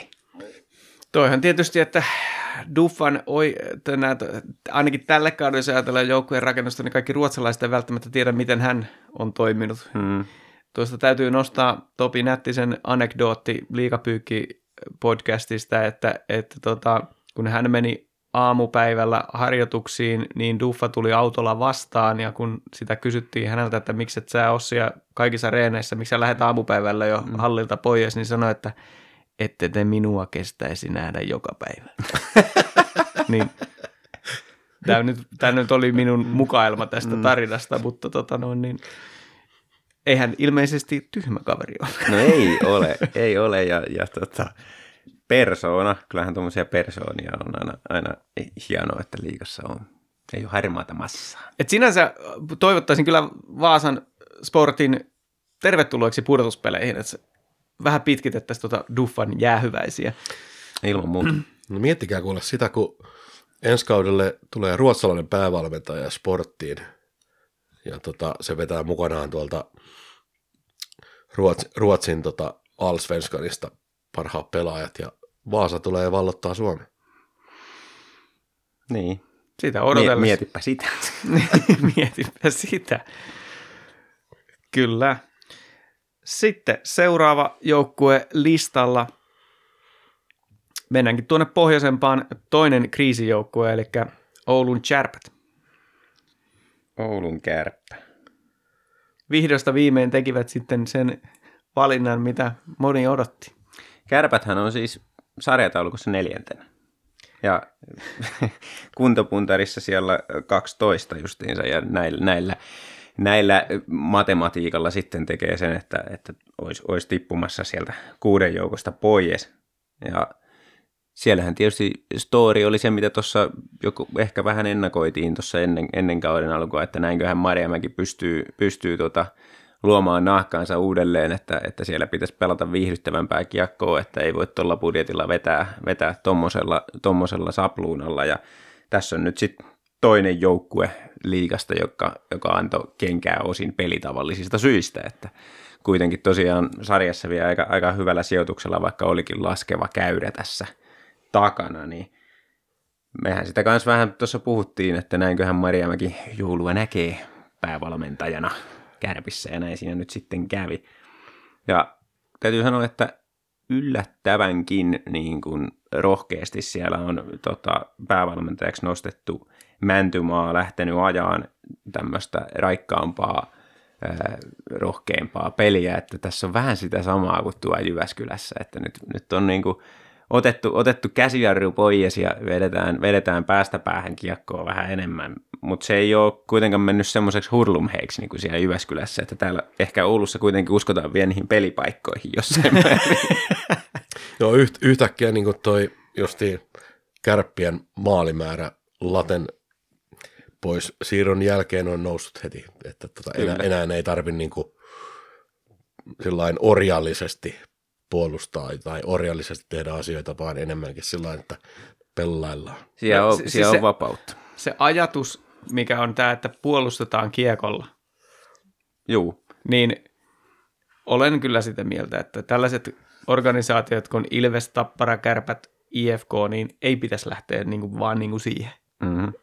Kyllä mä a- y- ostan sen, mutta se on mun mielestä enemmänkin tuollaisia saipaa ja näitä varten Joo. olemassa se ajatus. Kyllä, kyllä tämän, tämän tason budjetin joukkueiden pitää pelata aktiivista ja viihdyttävää peliä ja, ja niinhän se nyt on ollutkin tosiaan. Mä, maalimäärät on noussut ja siellä on nyt pari voittoakin takana, että ensi, ensimmäistä peleistä tuli, tuli tukkaan tuossa valmentajavaihdon jälkeen, mutta nyt on pari voittoakin tullut ja, ja ennen kaikkea oli niin kuin tosi hienoa nähdä tuossa, kun pelasivat tämän viimeisen ottelun tapparaa vastaan, niin että pystyvät kolmannessa erässä just johtoasemassa vielä niin oikein semmoisella aktiivisella raikkaalla hyökkäyspelillä hallitseen sitä peliä.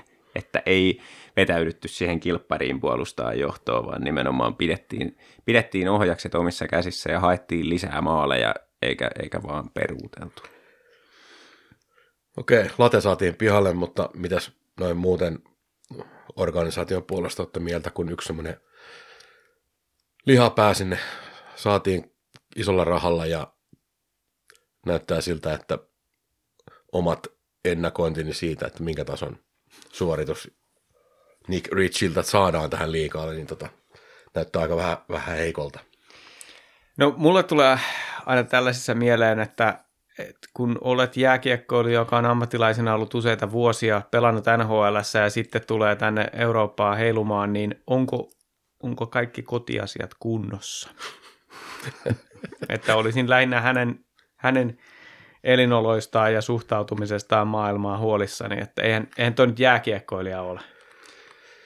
Niin, siis kovinhan on kaksi, kaksijakoinen tämä, niin kuin mun mielestä tämä Ritsin tarina, tai oikeastaan monijakoinen, sanotaan näin, että, että selvästi ei ollut kunnossa kun tuli, mutta sitten on sanottava, että kyllä, kyllä hän on hyvin pelannut, sit, niin kuin, pystynyt parantaa ja on ollut hyödyksi joukkueelleen niin kuin monessa ottelussa, ja, ja mä väitän, että jos olisi tullut johonkin muuhun joukkueeseen kuin Marjamäen valmentamien kärppiin, niin olisi niin kuin jopa puhuttu, että on, näyttää erittäin onnistuneelta hankinnalta. Mutta sitten tämmöinen pimahdus Markus Nurmea vastaan, että vaikka onkin kuinka ärsyttävä kaveri Markus Nurmi, niin nyt jonkun näköistä kontrollia pitäisi pystyä itsehillintää harjoittamaan, niin aika, aika uskomaton keissi. Ei tuosta oikein niin tiedä, mitä ajatella. Ja se, että saako hän nyt niin kuin kenkää sitten kärpistä vai, vai tota, jatkaa, ja mä en oikein osaa sanoa yhtään mitään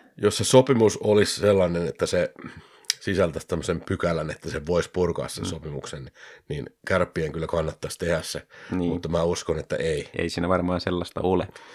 Et tota, äijä on, niin kuin aiemmin mainittuna, niin semmoinen tankkeria tällä hetkellä muutenkin niin kuin näyttää vaikuttavan tuohon vähän mielen päällekin toi niin kuin se oma tehottomuus ja sellainen, mutta mutta jos, jos, jos hän on tullut tänne Pohjois-Amerikasta sillä ajatuksella, että pelaamalla kuntoon ja nyt tulee kahdeksan ottelun huili, niin... niin ja päävalmentaja saa potkut.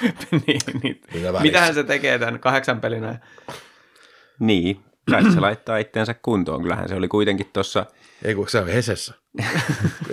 Kyllähän se oli tuossa, tuossa oli kuule ihan, ihan lehtijuttua aiheesta, kuinka hän oli – ennen joukkueharjoituksia ja joukkueharjoitusten jälkeen tuota, yksin valmentajien kanssa siellä vetämässä reeniä. Että, kuntopiiriä. Kuntopiiriä, että, että kuntoon on kova yritys päästä ja, ja tota, kyllähän on kuitenkin, niin kuin puhutaan tehottomuudesta, niin kymmenen peliä, tota, viisi pistettä ja mietitään, että hän on kuitenkin puolissa peleissä lentänyt pihalle, niin mun mielestä siihen nähden pistemäärä on ihan hyvä. Tuo sun tapas nähdä tämä asia on todella kaunis. Et niin kuin, siis mä nyt haluan tässä vaan tuoda esille sitä, että, että hän on oikeasti niin kuin pelitaidoiltaan ö, vahvistus liikaan. Et ei pidä ymmärtää niin kuin sillä että, että hänellä ei olisi mitään käyttöä. Mutta mut sitten samaan aikaan siis totuus on se, että, että tota, ei, ei tuommoisella niin kuin pinnalla, että jos, jos hän on ton verran niin kuin sytyslanka vaan kestää, niin kuin mitä Markus Nurmea vastaan, niin mm. ei, ei tule olemaan kyllä niin kuin, sitten taas siellä playoffeissakaan niin kuin mitään käyttöä. Se on, ja kaikki se, kun tietää tämän, niin sehän niin. on joka pelissä, jos lentää pihalle. Joo, niin. Ja siis tolla paljon maksaa se pelaaja. Niin. Että, että, että, no aina, ei meidän tarvitse siitä aina pitää, aina, aina pitää miettiä sitä, että jos tuollainen kallis pelaaja, ison profiilin pelaaja otetaan joukkueeseen, niin, niin sen pään pitää kestää ja sen pitää pystyä maksamaan niillä pisteillään se oma palkkansa. Tässä kohtaa lähti päävalmentaja, mm. mutta jäi semmoinen vaakaa haastava. No onko, onko tuota, jos kärpät tulee, pääsee pudotuspeleihin ja tulee vastaan, niin onko, onko se meille uhka vai mahdollisuus? No kyllä se on ennen kaikkea mahdollisuus, että kuitenkin niin kuin tässäkin on se sama juttu niin kuin Jypin kanssa, että kun lähdetään pelitapaa muokkaamaan uuden valmentajan voimin kesken kauden, ja nimenomaan vielä siihen suuntaan, että halutaan enemmän pitää hauskaa siellä kentällä kuin ennen, niin mun on hirveän vaikea uskoa, että se pudotuspeleissä kantaisi kauhean pitkälle. Et se voi olla, että vie runkosarjan loppuun, niin saavat, saavat sitä niin kuin sen posiposin kautta niin, niin tota pisteitä kerättyä ihan hyvin, mutta mun on vaikea uskoa, että se olisi hirveän tiivis heidän pakkansa sitten taas niin kuin playereissa, että en, en, en povaa heille kovaa menestystä, vaikka ovatkin tällä hetkellä vielä kotiedussa kiinni. Kärppien kausi on taputeltu. Mutta onko sitten Kuopion kalpan kausi myös taputeltu, joka tulee sitten seuraavana listalla, eli kymmenen ottelun kuntopuntarilla, jos mentäisi kauden loppuun asti, niin kalpa sijoittuisi seitsemänneksi. Kalpan kausi ei ole taputeltu. Ja terveisiä Mikolle Kuopioon, mutta tuota, siis Kalpa on ollut hyvä joukkue koko kauden. Ja oikeastaan jo viime kaudella, vaikka valmennuskin vaihtui, vaihtui tässä välissä, niin tota, varsinkin Ilvestä vastaan Kalpa pelaa tosi hyvin. Ja, ja sitten se oikeastaan on muutama semmoinen erikoisuus, mikä ehkä niin kuin haittaa sitä menestystä, niin, ja se on se niin kuin huono vieraspelaaminen. Mä en oikein ymmärrä sitä, koska Kalpa on tosi hyvä joukkue ja sen pelitapa on toimiva, mutta silti Saipan jälkeen heikointa vieraspelaamista liigassa. Eli siis niin kuin 14 peliä, neljä voittoa Kalpalla about. Niin mutta 20 ottelun kuntopuntari, jos projisoidaan, niin he tulee kolmanneksi runkosarjassa. Et ilmeisesti se kotipelaaminen on sitten melkoisella tasolla. No, siis se on. Siis pelaaminen ylipäätään on hyvällä tasolla. Että, että tota, eikö ne ole nyt liigassa viides tai jotain? Semmoista niinku kiekkorohkeeta Siis ne on, ne on sarjataulukossa yhdeksänsiä, mutta niiden piste Niin. per ottelu keskiarvo on neljänneksi paras. Ne on Niin, pelannut on, kolme joo. ottelua vähemmän kuin kaikki muut. Joo. No okei, okay, mä en, Onko ne koti- vai vieraspelejä? mistään, mistään mä näitä tota, ajatukseni saanut, mutta, mutta anyway, niin siis semmoista niinku liikkuvaa, kiekkorohkeata hyökkäyspeliä, ja se näyttää omaa silmään tosi hyvältä, ja välillä aina silloin haaveillut, että olisipa Ilvekselläkin noin hienoa tota, pitkän, pitkien hyökkäyksien pyörittämispeliä, että kun Ilveksellä on pari, pari erilaista valintaa, mitä kalpa käyttää, mutta tota, että ehkä jo, jo voisi, voisi jopa sellaista niin kuin hyrrämäistä pitkien hyökkäyksien pyöritystä olla Ilvekselläkin enemmän, ja nä- näistä mä erityisesti tykkään. Ja sitten se on, siis onhan siellä hyviä pelaajia, tosi, tosi hyviä, että, että tota, ö, hei, voi heittää niin kuin monta nimeä, mutta toi Juuso Mäenpäällä hyvä tykkikausi menossa, mutta se, se on kalpaa yleensäkin semmoinen joukkue, että, että siellä ei ollut sitä ykköstykkiä, vaan siellä on niin kuin tosi monta hyvin suorittavaa pelaajaa ja sit, niin kuin, tätä la- laatua riittää ja pistemiehiä yleensä monesti monellakin kaudella ja Kolpi Sissons, Räsänen, Rissanen, Klemetti, nämä perus, perustekijät, niin suorittanut kaikki hyvin tasaisesti ja, ja tota, sitten myöskin niin toi tämmöinen vähän tuntemattomampi pelaaja kuin siis tämä Okany, Hmm. niin tota, erittäin, erittäin hyvä. Siis yllät, yllättävää on se, että Kalpassa on itse asiassa paljon hyviä senttereitä. Siis niinku kuusi. Että ne ei mahda pelaa samassa pelissä. Niin, Olisiko- niin olisiko- kyllä. Olisiko meille tar- sieltä Joku siis- liiennyt meille yhtään? Niin se, se ongelma on just ju, juurikin tämä, että, että, tota, että kun ne sentterit on yleensä semmoisia, mitä niinku eniten haetaan, Mm. niin, niin Kalpa on semmoinen joukkue, missä on hyviä senttereitä, mutta vähän niinku hyviä laitureita. Ja, tota, ja tämä ehkä jollain tavalla myöskin näkyy siinä, että Kalpa on kaikesta kunniasta huolimatta niin liigan kolmanneksi huonoin ylivoimajoukkue. Et se se niin kuin näkyy siinä, että meillä ei ole, tai siis meillä, siis Kalpalla ei ole, ei ole välttämättä niitä, niitä sellaisia hyvin toimivia erikoistilannekonsepteja, että siinä on vähän niin kuin sillä, että laittaisit viisi sentteriä pelaan samaan aikaan ylivoimaa, niin ne ei välttämättä onnistu, koska ylivoimissa se ratkaisu, valmius, vähän niin kuin se tarvitaan se Meskasen ranne aina johonkin tai Ikosen Joo. tai näin, niin, niin tota, se, se ei niin kuin ole toiminut. Et siellä on hyviä pelaajia ja, ja tota, mä tykkään, mitä se näyttää, mutta, mutta niin kuin, kyllä, toi, kyllä toi vähän niin kuin sellainen vaikuttaa semmoiselta joukkueelta, mikä putoaa pudotuspeleissä ekana. Vähän niin kuin silleen, että hyvä, että pääsit tänne ja ehdottomasti ansait sitten paikkani täällä, mutta, mutta tota, ei vaan niin kuin riitä. Joo. mä ihan kyllä ostan, ostan tuon ennusteen. Mä sanon vielä tuohon, kun sä mietit, että miten sä olet niin kuin ajatellut, että kalpa on neljäntenä tai viidentenä, niin tosiaan niin ne varmaan oli neljäntenä tai viidentenä tuossa jouluaattona, mutta sen jälkeen ne on, ei ole pelannut liikaa, vaan Spengler Cupia, niin siitä on mennyt monta joukkuetta ohi, jotka on pelannut liikaa mm. sillä väliin. Joo, se pistetili ei kartu, jos ei pelaa mm. niitä otteluita. Se on, se on kumman juttu, joo, mutta, mutta siellä ollaan yhteishenkeä tota, luomassa varmaan Spengler Cupissa, niin ehkä se keväällä siivittää sitten urotekoihin. Spengler Cuppihan on niin kuin maailman vanhin jääkiekkoturnaus ja, ja tota, yleinen luulo on se, että se on vain joku vähän niin kuin Karjala-turnaus jossain, mm. mutta todellisuudessa tämä on iso, iso jääkiekkofestivaali ja Sveitsissä erittäin, erittäin arvostettu joinain vuosina, en tiedä onko tänä vuonna, mutta joinain vuosina, niin sinne on siis palkattu jopa pelaajia tämmöisellä niin kuin viikon sopimuksella pelaamaan NHLstä äijä pelaa Spengler Cupiin, mm. niin se kertoo siitä, että kuinka, kuinka paljon niin kuin sitä halutaan voittaa sitä, sitä turnausta, ja sehän on niin kuin festivaalimeininki. Aivan, Joku Pardubitse pääsi finaaliin siellä, mä en katsonut, miten siellä finaalissa on käynyt, mutta se, että, että siis ne valmentajat tuuletti sitä kuin mestaruutta. Niin, siis se on aivan uskomaton mm.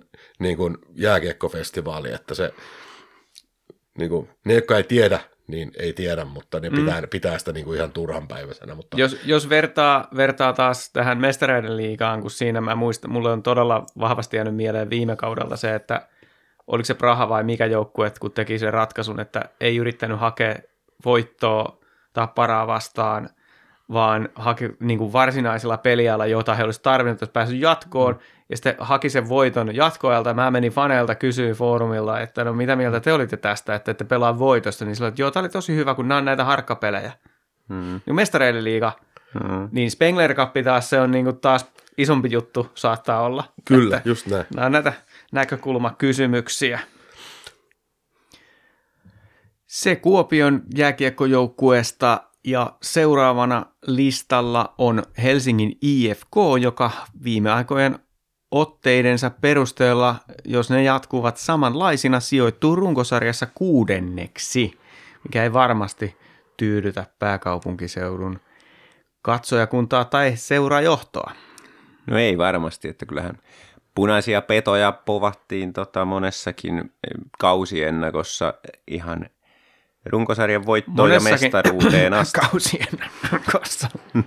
niin. Eli ykkö, ykkössuosikkina lähtivät kauteen monen papereissa ja tällä hetkellä sijoitus on kolmas ja tosiaan kuntopunterissa kahdeksas ja näin ollen olisi kuudenneksi vasta tulossa, niin, niin tuota, eihän se varmasti tyydytä, mutta kyllä tässä täytyy tietysti heti ihan ensimmäisenä nyt nostaa kissa pöydälle, että jotkut asiat niin ei vaan maailmassa muutu, että se on hyvä, että johonkin voi luottaa ja siihen voi luottaa, että IFK on loukkaantumislista on aina liikan pisin.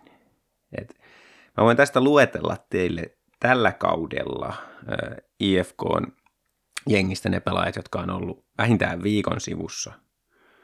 Ja tässä on ensimmäisenä tietysti Sami Lepistö, joka ei pelannut peliäkään urauhi.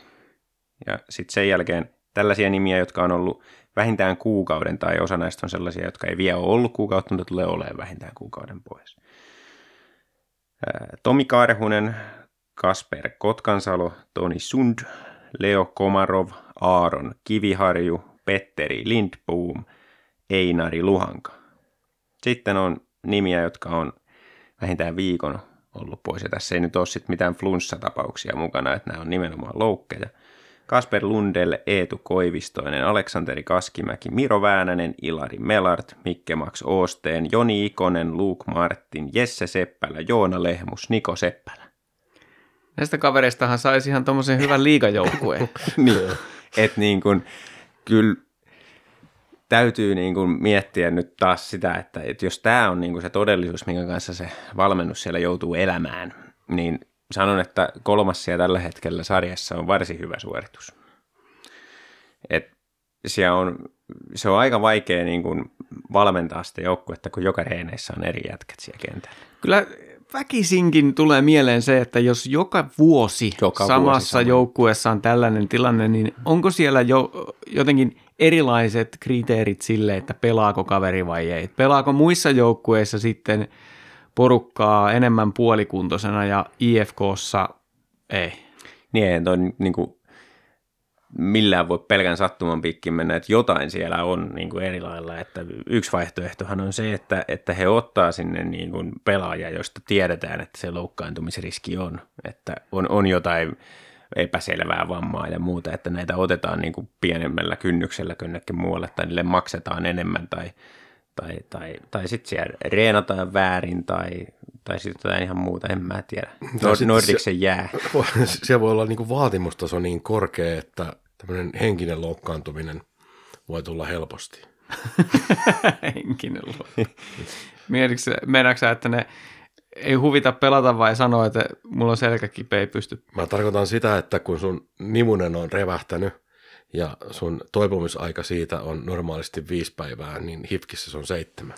Tästä esimerkki Toni Sund, en tiedä mikä oli revähtänyt, mutta toipumisaika-arvio oli 1-2 viikkoa ja lopputulema oli mitä kuusi viikkoa. Wow. Mutta Tuleeko muuten Komarovi vielä tänä kaudella takaisin? kyllä tulee näillä nä- näkymiin tammi-helmikuu. Okei, eli Aika se on kohta, kohta tota- Askissa takaisin.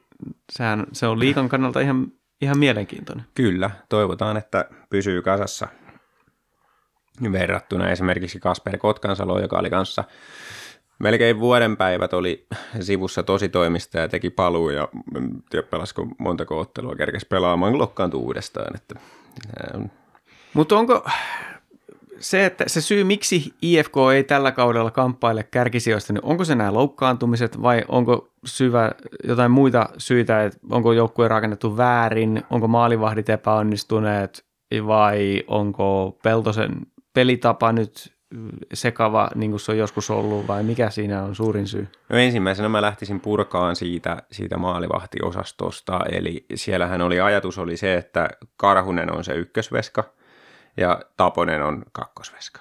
No Karhunen hän ei ole pystynyt pelaamaan, ei ole pelannut vielä peliäkään niin tällä kaudella IFKssa. On pelannut nyt kaksi peliä kärpissä lainalla, koska on kuntoutunut ja, ja tota, pistettiin sinne nyt hakeen tuntumaan.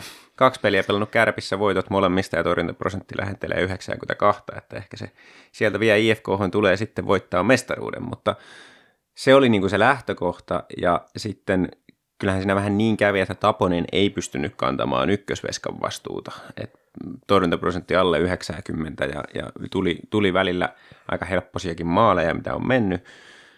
Niin se on niin kuin mun mielestä yksi iso tekijä tässä. Toki heillä sitten niin kuin hommasivat Hovisen siihen, niin Hovinen on ollut taas erittäin hyvä paikkaa ja siinä, että, että ei ole pelkästään nyt kyllä maalivahteihin kaatunut. Että on siellä muutakin. Ja kyllä mä sanoisin, että se Peltosen pelitapa, niin ei se ihan hirveästi ole muuttunut, että me on sitä kritisoitu aikaisempina vuosina ja semmoista, edelleen se on vähän semmoista kulumissa pyörimistä, että se on ollut aikaisemminkin, semmoista näennäistä pelinhallintaa. Mutta täytyy sanoa, että tällä kaudella niin ovat kyllä sitten saaneet kuitenkin tuosta tehokkuudesta vähän, vähän paremmin, että pystynyt tekemään ihan hyvällä prosentilla pistään kiekkoa sisään ja sen takia ovat kolmantena liigassa, että näistä asioista se mun mielestä koostuu. No, no, on se kyllä kuitenkin sillä että jos sä niinku aamulla heräät ja menet sinne vessaan ja katsot peilistä itseäsi ja se hifkin vaakuna siellä näkyy, niin, niin et sä kyllä niinku finaalissa kyllä tällä hetkellä ole, että, että et, ei tässä nyt mun mielestä tämän kauden joukkue ei todellakaan ole sellainen, mikä, mikä niin kuin mestariteoksiin yltyy, että Ihme, ihmeellisellä tavalla ovat onnistuneet hukuttamaan Jori Lehterän tästä niin kuin ainakin meikäläisen tutka, tutkasta täysin. Mm. On pistepörssissä edelleen jollain tavalla mukana, kun on 31 tehopistettä, mutta niistä on 29 on syöttäreitä. Mm. Kaksi maalia tehnyt kaveri. Et, en mä tiedä. Niin. M- miten, miten käytetäänkö häntä nyt eri lailla vai onko siellä hänen elämän tota noin, niin, tärkeysjärjestys mennyt väärään suuntaan vai mikä juttu, että hän ei, Jori Lehterä ei kamppaile liikan parhaan pelaajan tittelistä tänä vuonna? Tätä en ole nyt tarkistunut, tarkistanut, että menee mutulle ja menee todennäköisesti väärin, mutta semmoinen fiilis on, että tasaviisikoin ei, ei pääse niin kuin esille samalla lailla kuin pääsi Tapparassa. Että se, ja se johtuu taas siitä Peltosen ää, tota, nihilistisestä pelitavasta, että Ville viitta vastaan, niin niitä maalipaikkoja ei niin kauheasti tule. Ja ne, mitä tulee, niin haetaan viivapelien kautta, jolloin, jolloin se ei ole sitten taas sitä Lehterän osaamisaluetta ollenkaan. Et ylivoimallahan tietysti niin Lehterä on kurko varmaan edelleen, ja uskoisin, että siitä osin johtuu, että tota, IFK on ylivoimakin on ihan ok ollut, ja IFKhan on liigan paras ylivo- tai, tota, erikoistilanne joukko, jos lasketaan AV ja YV yhteen, koska heidän alivoimansa on liigan parasta myös. Jos nyt tästä ennustellaan, niin kuin on joidenkin joukkueiden kohdalla otettu puheeksi, että mikä olisi paha vastus ja mikä helppo pudotuspeleissä, niin jos se Karhunen tulee sieltä kärpistä IFK ja jatkaa, jatkaa to, lähtee, lähtee lentoon hänen mm. kautensa siitä ja IFKlla liigan parhaat erikoistilanteet, niin tunnetusti näillä ratkaistaan niitä pudotuspelejä, että, että vaikka jos tulevat kuudenneksi vain tuossa runkosarjassa, niin ei se välttämättä niitä helpoimpia sitten siellä ole. Niin kyllä, se on näin, että jos, jos he saat loukkaantumislistan niin kuin jotenkin järkevään muottiin ja, ja tota, muuten niin peli näyttää ihan okolta, niin kyllä ne on kova vastus keväällä taas. En mä, ole, en mä ole valmis kirjoittamaan heitä vielä pihalle näistä, näistä tota, mestaruusspekulaatioista. Että tähän mennessä ei ole ollut ihan sillä tasolla, mutta kyllä ne eväät on siellä edelleen olemassa. Että varsinkin toi hyökkäysarsenaali, niin kun he tykkää rakentaa hyökkäyksen kautta näitä joukkueita, niin, niin se on kovaa ja sinne entisestään kove, kovaan, tota, tai aikaisemmin jo kovaan arsenaaliin tuli vielä sitten Vincent Marleux ECHLstä tämmöinen nimenomaan maalintekijä. Ja ekaan peliin 2 plus 0 pisti, että katsotaan miten se lähtee tosta sitten jatkuu. Mm. Jollei loukkaan. Et en mä, niin kuin, et en mä niin kuin olisi ensimmäisenä valitsemassa IFKta vastaan, jos saa valita noita niin kuin pudotuspelivastustajia. Entäs sitten Mikkelin jukurit? Nykyotteilla tulisivat runkosarjassa viidenneksi, niin on, ovatko he relevantteja keväällä vai helppoa kauraa?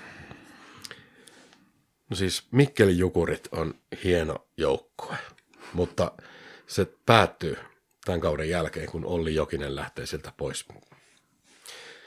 Mutta siihen asti, niin... Mun, mun kysymys tuohon on, että kiinnostaako ketään sen, niin sen jälkeen. jälkeen. niin.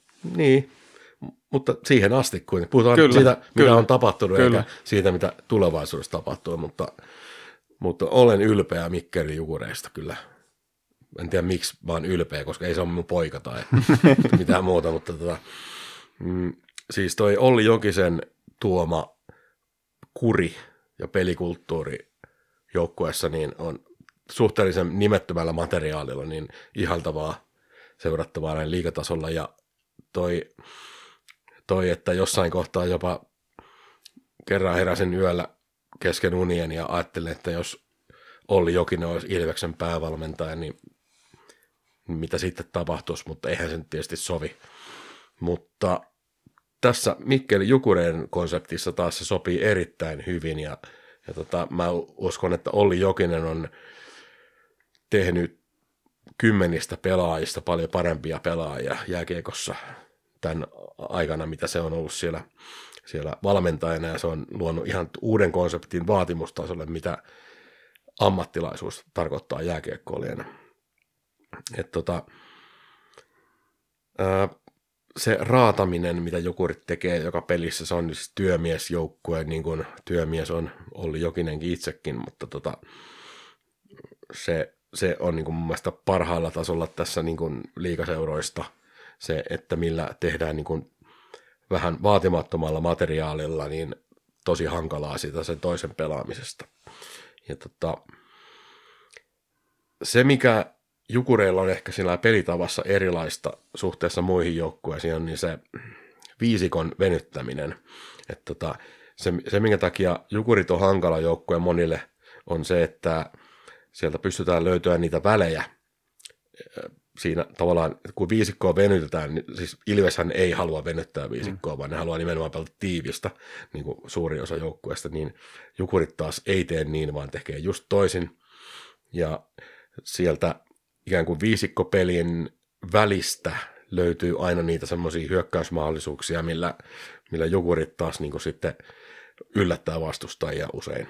Et varsinkin se, että kun tällä pelitavalla ei pelata noin yleisesti liikassa, niin se, että sitten kun tulee se vastustaja, joka pelaakin näin, niin se on aina vähän yllättävää. Ja, tota,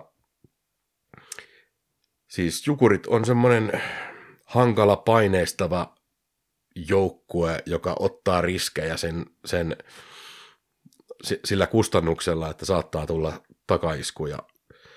Mutta mut että se on toiminut monta kautta putkeen ja, ja tota, myöskin se, se on yllättänyt mut, että kun ennen kauden alkua niin mietittiin näitä joukkueiden maalivahtiosastoja esimerkiksi, että siellä on, siellä on tota Markus Ruusu mm-hmm.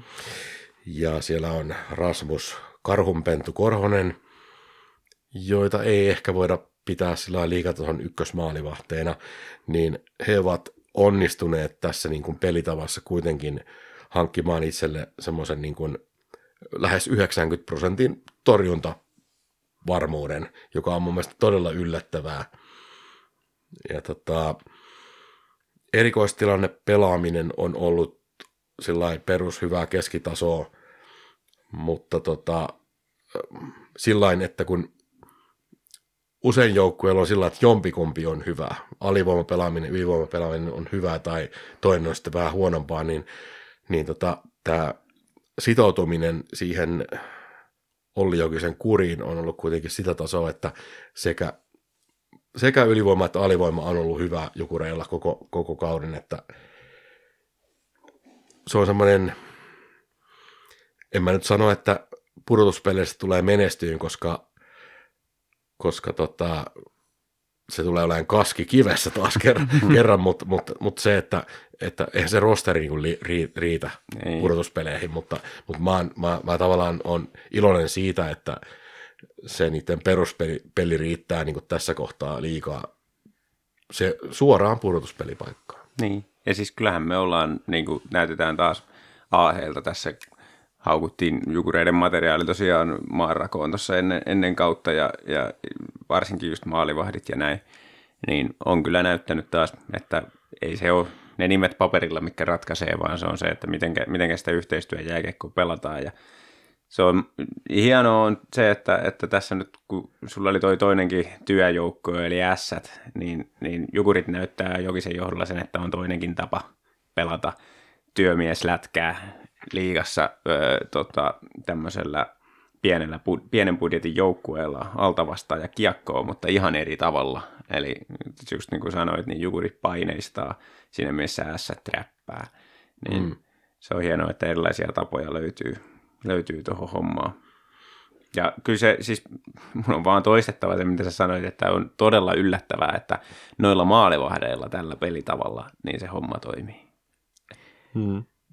Ja kun katsoo joukkuekohtaisia tilastoja, niin se on vaikea löytää mitään yksittäistä syytä jukureiden menestykseen tai mitään yksittäistä heikkoutta. Mm. He on tehnyt kolmanneksi eniten maaleja liigassa, he on päästetyissä maaleissa siellä viisi, eli siis erittäin hyvää tasoa molemmat. Ja sitten just niin kuin todetti, totesit, että tota, Markus, että tuota, toi erikoistilanne pelaaminen on riittävällä tasolla molemmin, molempiin suuntiin, ettei löydy sellaista yksittäistä tekijää näistä. Maalivahdit ei huippuja, mutta ihan ok.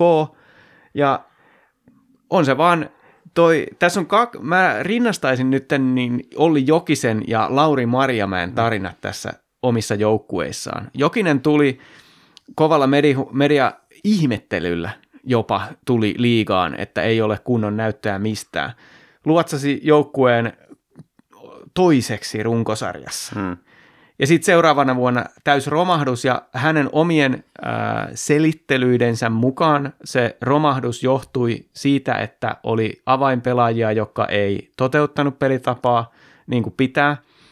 Käy, siis sanoi, että ei vaan niin kuin – ikään kuin riitä tässä liikassa. Mm. Siis ilmeisesti kyse hyvistä pelaajista, jotka ei niin kuin suostu pelaamaan, niin kuin hän sanoi. Mm. Ja sitten, sitten toinen juttu, että kun pelasivat mestareiden liigaa, niin ei ollut tarpeeksi laaja laaja toi pelaajisto, että joutuvat pelaamaan yli jotain neljää viittä peliä viikossa, niin, niin. Niin. se, se, se tuhosi heidän kautensa sitä kautta loukkaantumista ja väsymisten kautta. Niin tämä kasvutarina, mikä on nyt sitten tähän kolmanteen kauteen, että nyt luulisin, että tämä menestys on merkki siitä, että pelaajisto on sillä mallilla ja sillä tavalla rakennettu, miten Olli on halunnut, että siellä nyt hänen toivomansa, haluamansa pelaajat, ja onhan se nyt kiistaton tosiasia, että hän saa kehitettyä niistä nuorista pelaajista nopeammin liikapelaajia kuin kukaan muu tässä sarjassa tällä mm. hetkellä. Yllättäen Niko Huhtanen ja sitten Konsta Helenius on ollut niitä merkkejä siitä, että Joo, ja se, että Kirkkaimmat timantit.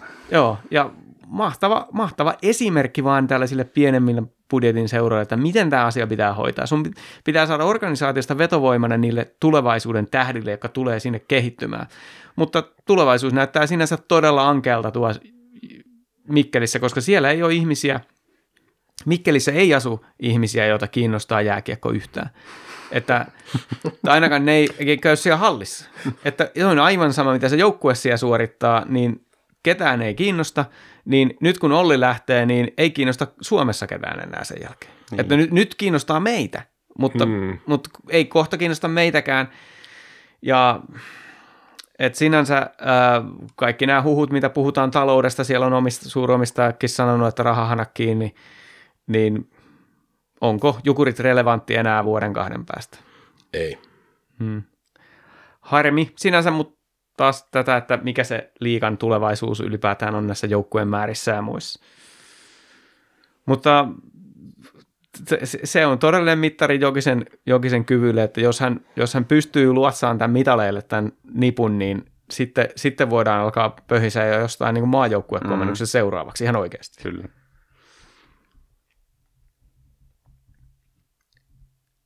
Sitten seuraavana listalla aletaan tulemaan tänne kotietupuolelle jo, että jos kymmenen ottelun kuntopuntarin voimalla suorittaa loppukevään, niin Rauman lukko tuli sitten neljänneksi runkosarjassa. Joo. Eli tällä hetkellä kuudentena ja kuntopuntarissa kakkosena, niin sieltä on nelospaikkaa on tulossa, mutta täytyy kyllä sanoa, että Lukon kohdalla varsinkin tämmöinen kymmenen ottelun kuntopuntarin tuijottaminen on vähän sillain kyseenalaista, koska toi ailahtelu on kyllä niin kuin heillä se päivän sana ja kauden sana, että toisinaan tulee näitä, että otetaan kuusi maalia ja päästetään omiin ja, ja tota, aivan, aivan sekaisin koko peli ja sitten seuraavana iltana otetaan sitten taas nolla peliä ja, ja vastustajalla mitään palaa. Et tuossa mietin, että mistä se mahtaa johtua, niin musta tuntuu, että siellä on sekä niin kuin maalivahtiosastolla että, että tota, sitten puolustamisessa, viisikkopuolustamisessa on näitä, näitä ongelmia, että toisinaan, toisina iltoina se homma toimii ja toisina ei. Ja tähän maalivahtiosastoon liittyy tämmöinen yllätysuutinen, mikä tuli tuossa joulun alla kanssa. Eli heidän ykkösvahtinsa Samuel Härvi, niin, niin tota, päättikin sitten, päätettiin yhteisymmärryksessä sopimus purkaa hän perhesyistä ilmeisesti, ja tässä nyt sitten joku laski 1 plus 1, että olisiko ollut hänen kommenttiensa perusteella arveltiin, että voisiko olla näin, että puoliso ei viihtynyt, ja sen takia sitten halusi lähteä, mutta Lukko odotti kuitenkin sen aikaa, että löytää siihen korvikkeen tilalle, eli sinne tuli sitten Christopher Gibson, en tiedä muistatteko, pelasi joskus Suomen junnumaan joukkueessa jossain U20-kisoissa, mä muistan sieltä, siitä on ainakin 10 vuotta aikaa, koska kaveri on yli 30-vuotias nyt.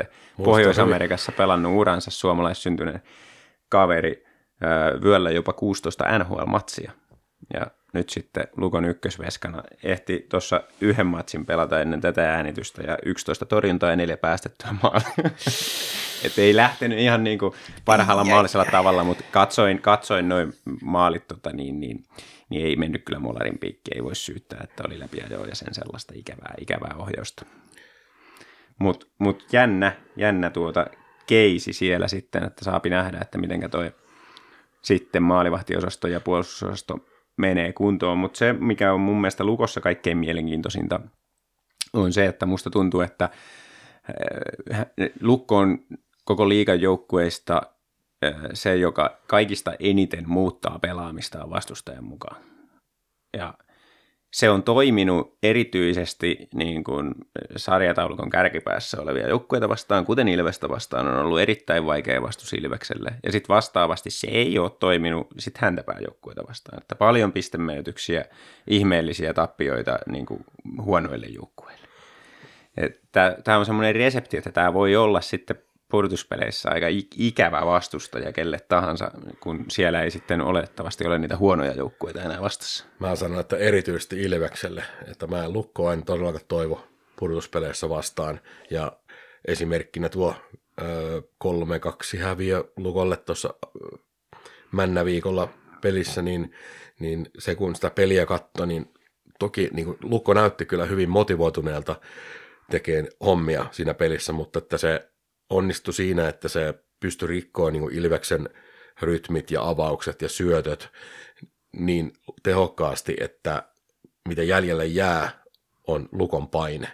Että, että Ilves ei pystynyt pelaamaan omaa peliä ollenkaan ja, ja tota, tämä nyt tiukasti kääntyi lukon voitoksi tämä, tämä peli, mutta tota, se, minkä mä erityisesti pelitavallisesti sitä havaitsin, oli se, että Lukko on, Lukolla on aseet rikkoa Ilveksen peli täysin ja siksi mua vähän pelottaa.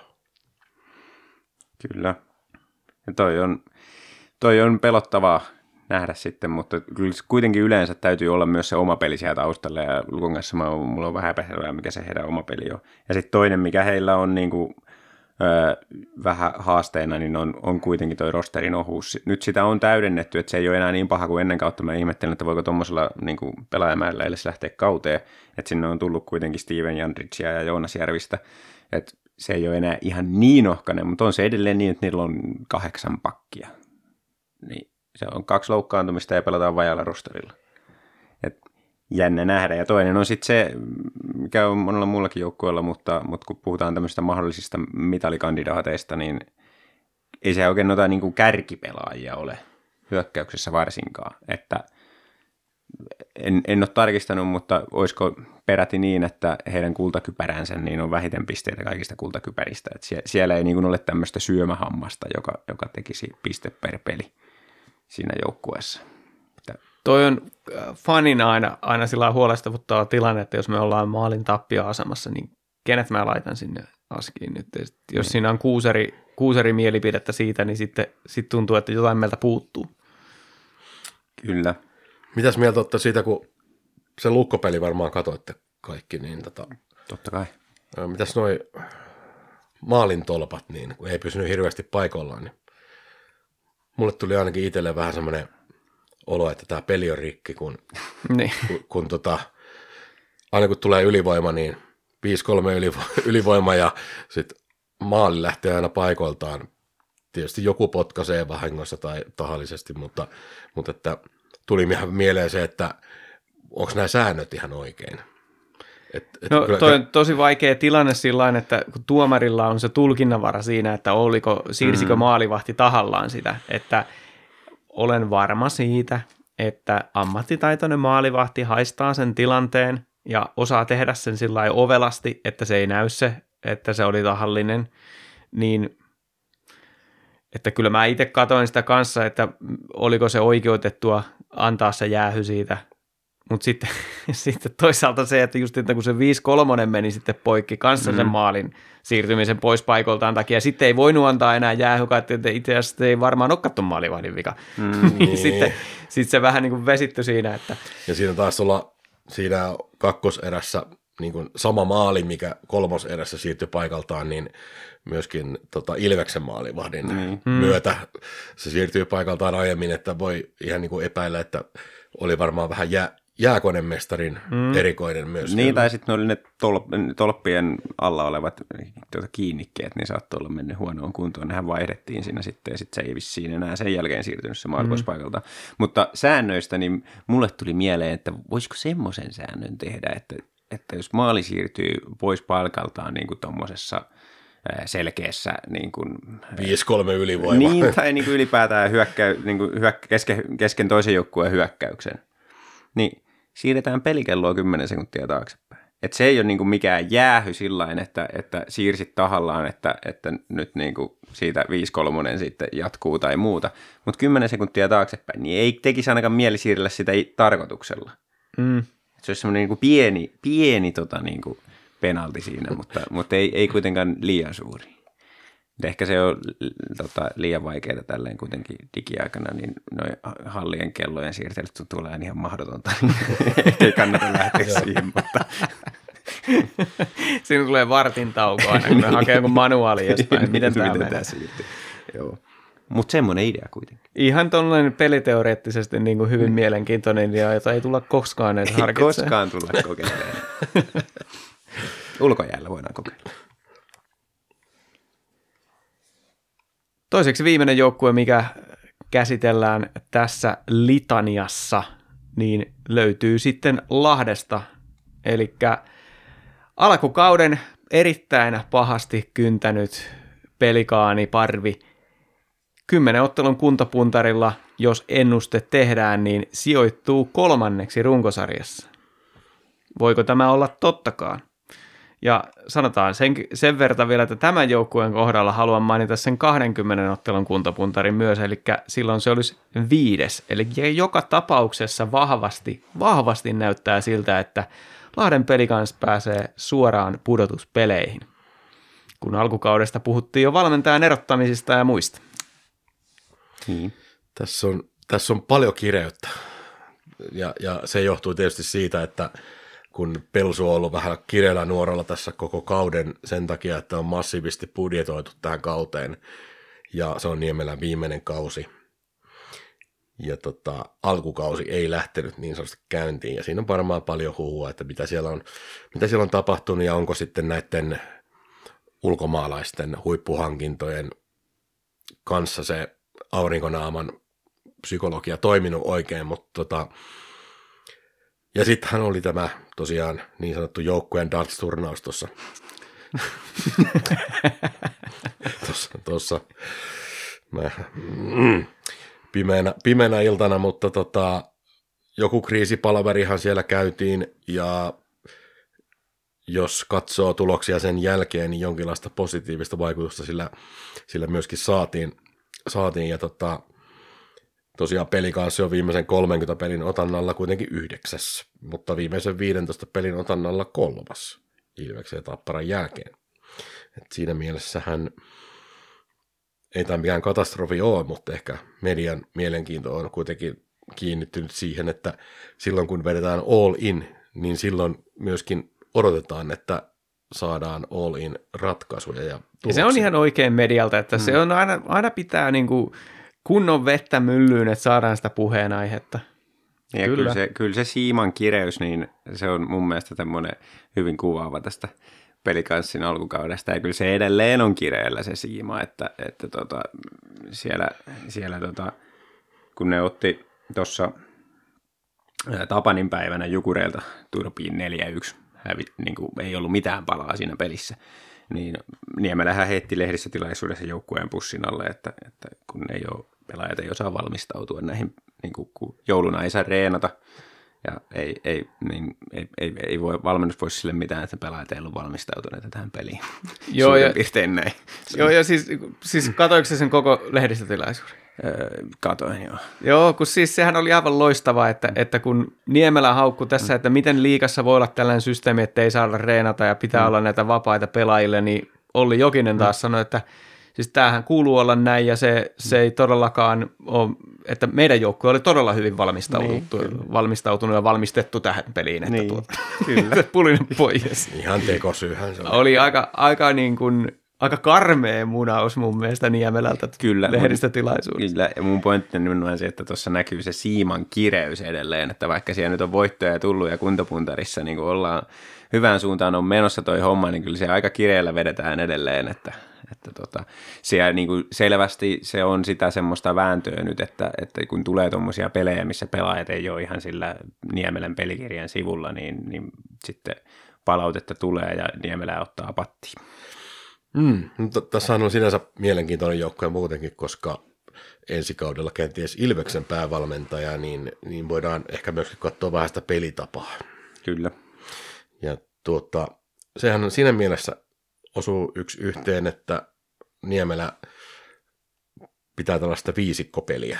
Eli tiivistä viisikkopeliä niin erityisen tärkeänä ja että musta tuntuu siltä, että just se iso määrä ulkomaalaisia, jotka ei ole ehkä sitoutunut päävalmentajan strategiaan, niin, niin tiiviisti, niin se on myöskin johtunut siihen, että on tosi vaikea ikään kuin valmentaa tuollaista joukkuetta, jolla on se siimakireellä pitäisi tulla menestystä, mutta pelaajat on ehkä sitten kuitenkin, ei ole välttämättä niin sitoutuneita siihen kuin, kuin yleisö tai organisaatio muuten. Ja tota, ää, niin kuin tavallaan se peli, pelikanssin pelin viisikkotiiviys perustuu, tai se sen pitäisi perustaa siihen, että, että vastustaja ei saa vaarallisia vastahyökkäyksiä, ja sitten myös, että se jatkopaine, mitä, mitä, mikä toimi viime kaudella esimerkiksi Ilvestä vastaan pudotuspelisarjassa, niin, niin se, se, että pysty, pystytään ikään kuin sen kiekon menettämisen jälkeen myöskin riko, rikkoo sen vastustajan tota, Rakentelut. Ra- rakentelut, niin ja sitten myöskin, myöskin se, mikä tulee mieleen, niin se, että se, kun se toimii oikein se pelitapa, niin myöskin se vastustajan avauspeli rikotaan totaalisesti, ja si- siitä saadaan niin se niin kuin angle siihen, että silloin kun vastustajan avauspeli pystytään tuhoamaan, niin silloin vastustaja ei periaatteessa pysty pelaamaan. Mm. Niin kuin, että, ei pääse hyökkään niin, ollenkaan. Niin, kyllä. kyllä. Ja tota, mutta tällä kaudella niin, niin se, varsinkin niiden puolustajia, joka rakentuu paljon näihin ulkolaisiin, niin se niiden pelikanssin avauspeli ei ole toiminut yhtään.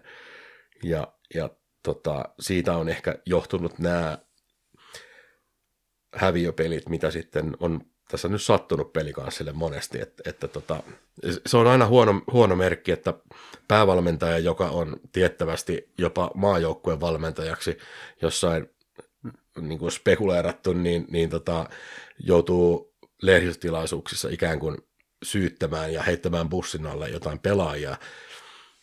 Et tota, e- ehkä se uuden aurinkokuninkaan hmm.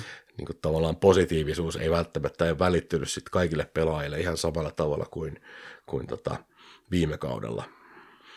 Ja tota, tosiaan se, niin kun, kun sanoinkin, että pelikanssin pelin tavallaan se ydin on ollut semmoinen tiivikko viisikko pelaaminen, niin tällä kaudella kyllä on niin ne viisikkojen etäisyydet venynyt pitkiksi, se, se, se ei niin kuin toimi. Mm. Että, että se, että hyvä, että jos se alkaa toimia nyt tässä niin kuin jatkossa, mutta että tämä on ollut se iso haaste tässä ja tosiaan kun on se Niemelän viimeinen kausi näyttää, että mitä osaa ja näin, niin, niin on se vähän tuskanen tuskanen niin. meininki. Mä, mä sanoisin näin, että, että siima on kireellä, mutta jos se ei katkee, niin kyllä pelikans on kova luu keväällä. No täytyyhän se nyt nostaa vielä tilastoista toi liika heikoin ylivoimapeli, jossa on Rajan Lässi pyörittämässä. Niin. Rajan, Rajan Lässi, onko se tehnyt yhtään maalia tällä kaudella? Mm. On se kaksi pistänyt nyt. Onko? Ah, Joo. Okay. Kuitenkin. Se, se, kuitenkin, kuitenkin. Se vissi oli luvannut, että se ei tee yhtään maalia, mutta ei siihenkään voi luottaa. Mutta joo, uhkaavasti tosiaan näyttää, että, että ennakoitu, ennakoitu menestys pelikanssille on tulossa sillä että, että pääsevät pudotuspeleihin ja sitten pystyvät haastamaan, kun alkukaudesta näytti todella huolestuttavalta. Mutta sitten on enää yksi joukkue käsittelemättä. Tietysti hypätään tuosta tuon Ilveksen ylitse, tai sehän käsiteltiin jo tässä jakson alussa, kun todettiin, että olemme erittäin huolissamme. Mutta jos otetaan tosiaan, tämä on kymmenen ottelun kuntopuntarin perusteella, joka on tietysti tätä huuhaata, mutta runkosarjan voittaisi tuo paikallisvastustaja, Tampereen Tappara. Ja kyllähän se aika kovalta nipulta vaikuttaa. Noin. Vaikea se on niin kuin sitä, sitä kiistää. että, Ihan et, ok jengi. Et heillä, on, heillä on, jos ajatellaan verrattuna meihin Ilvekseen, niin on aika tasapaino, vähän tasapainoisempi toi neljän sylinterin, sylinterin kokoonpano. Meillä ollaan tällä hetkellä vähän enemmän noiden kärkipelaajien varassa, mutta jos se meille tulee vastustajaksi pudotuspeleissä, niin en ole siitä kyllä huolissani. En ole huolissani itsekään. Mun mielestä Tapparalla on paletti ihan sekaisin tällä hetkellä. Sie- siellä pistetään granaattia ykkösketjuun, että se kertoo aika paljon siitä hädästä. Niin no itse asiassa, oliko viime peli, taisi olla ensimmäinen, kun toi Grönborg ei valittanut tuomareista, niin, niin tota, Tosiaan, kyllä, kyllä. Siirtykö valittamaan jostain muusta? Mut kolme ottelua ovat tosiaan nyt hävinneet putkeen. Se toinen kerta jo tällä kaudella, mutta, mutta, mutta se on nyt sitten erittäin mielenkiintoista nähdä, että käykö siinä niin, niin kuin on vähän sillä niin kuin olen ounastellut, että, että tuo ää, raikas, aktiivinen, hyökkäävä jääkiekko, niin kevään tulleen se ei olekaan niin helppoa sillä ottaa sitten niitä pisteitä.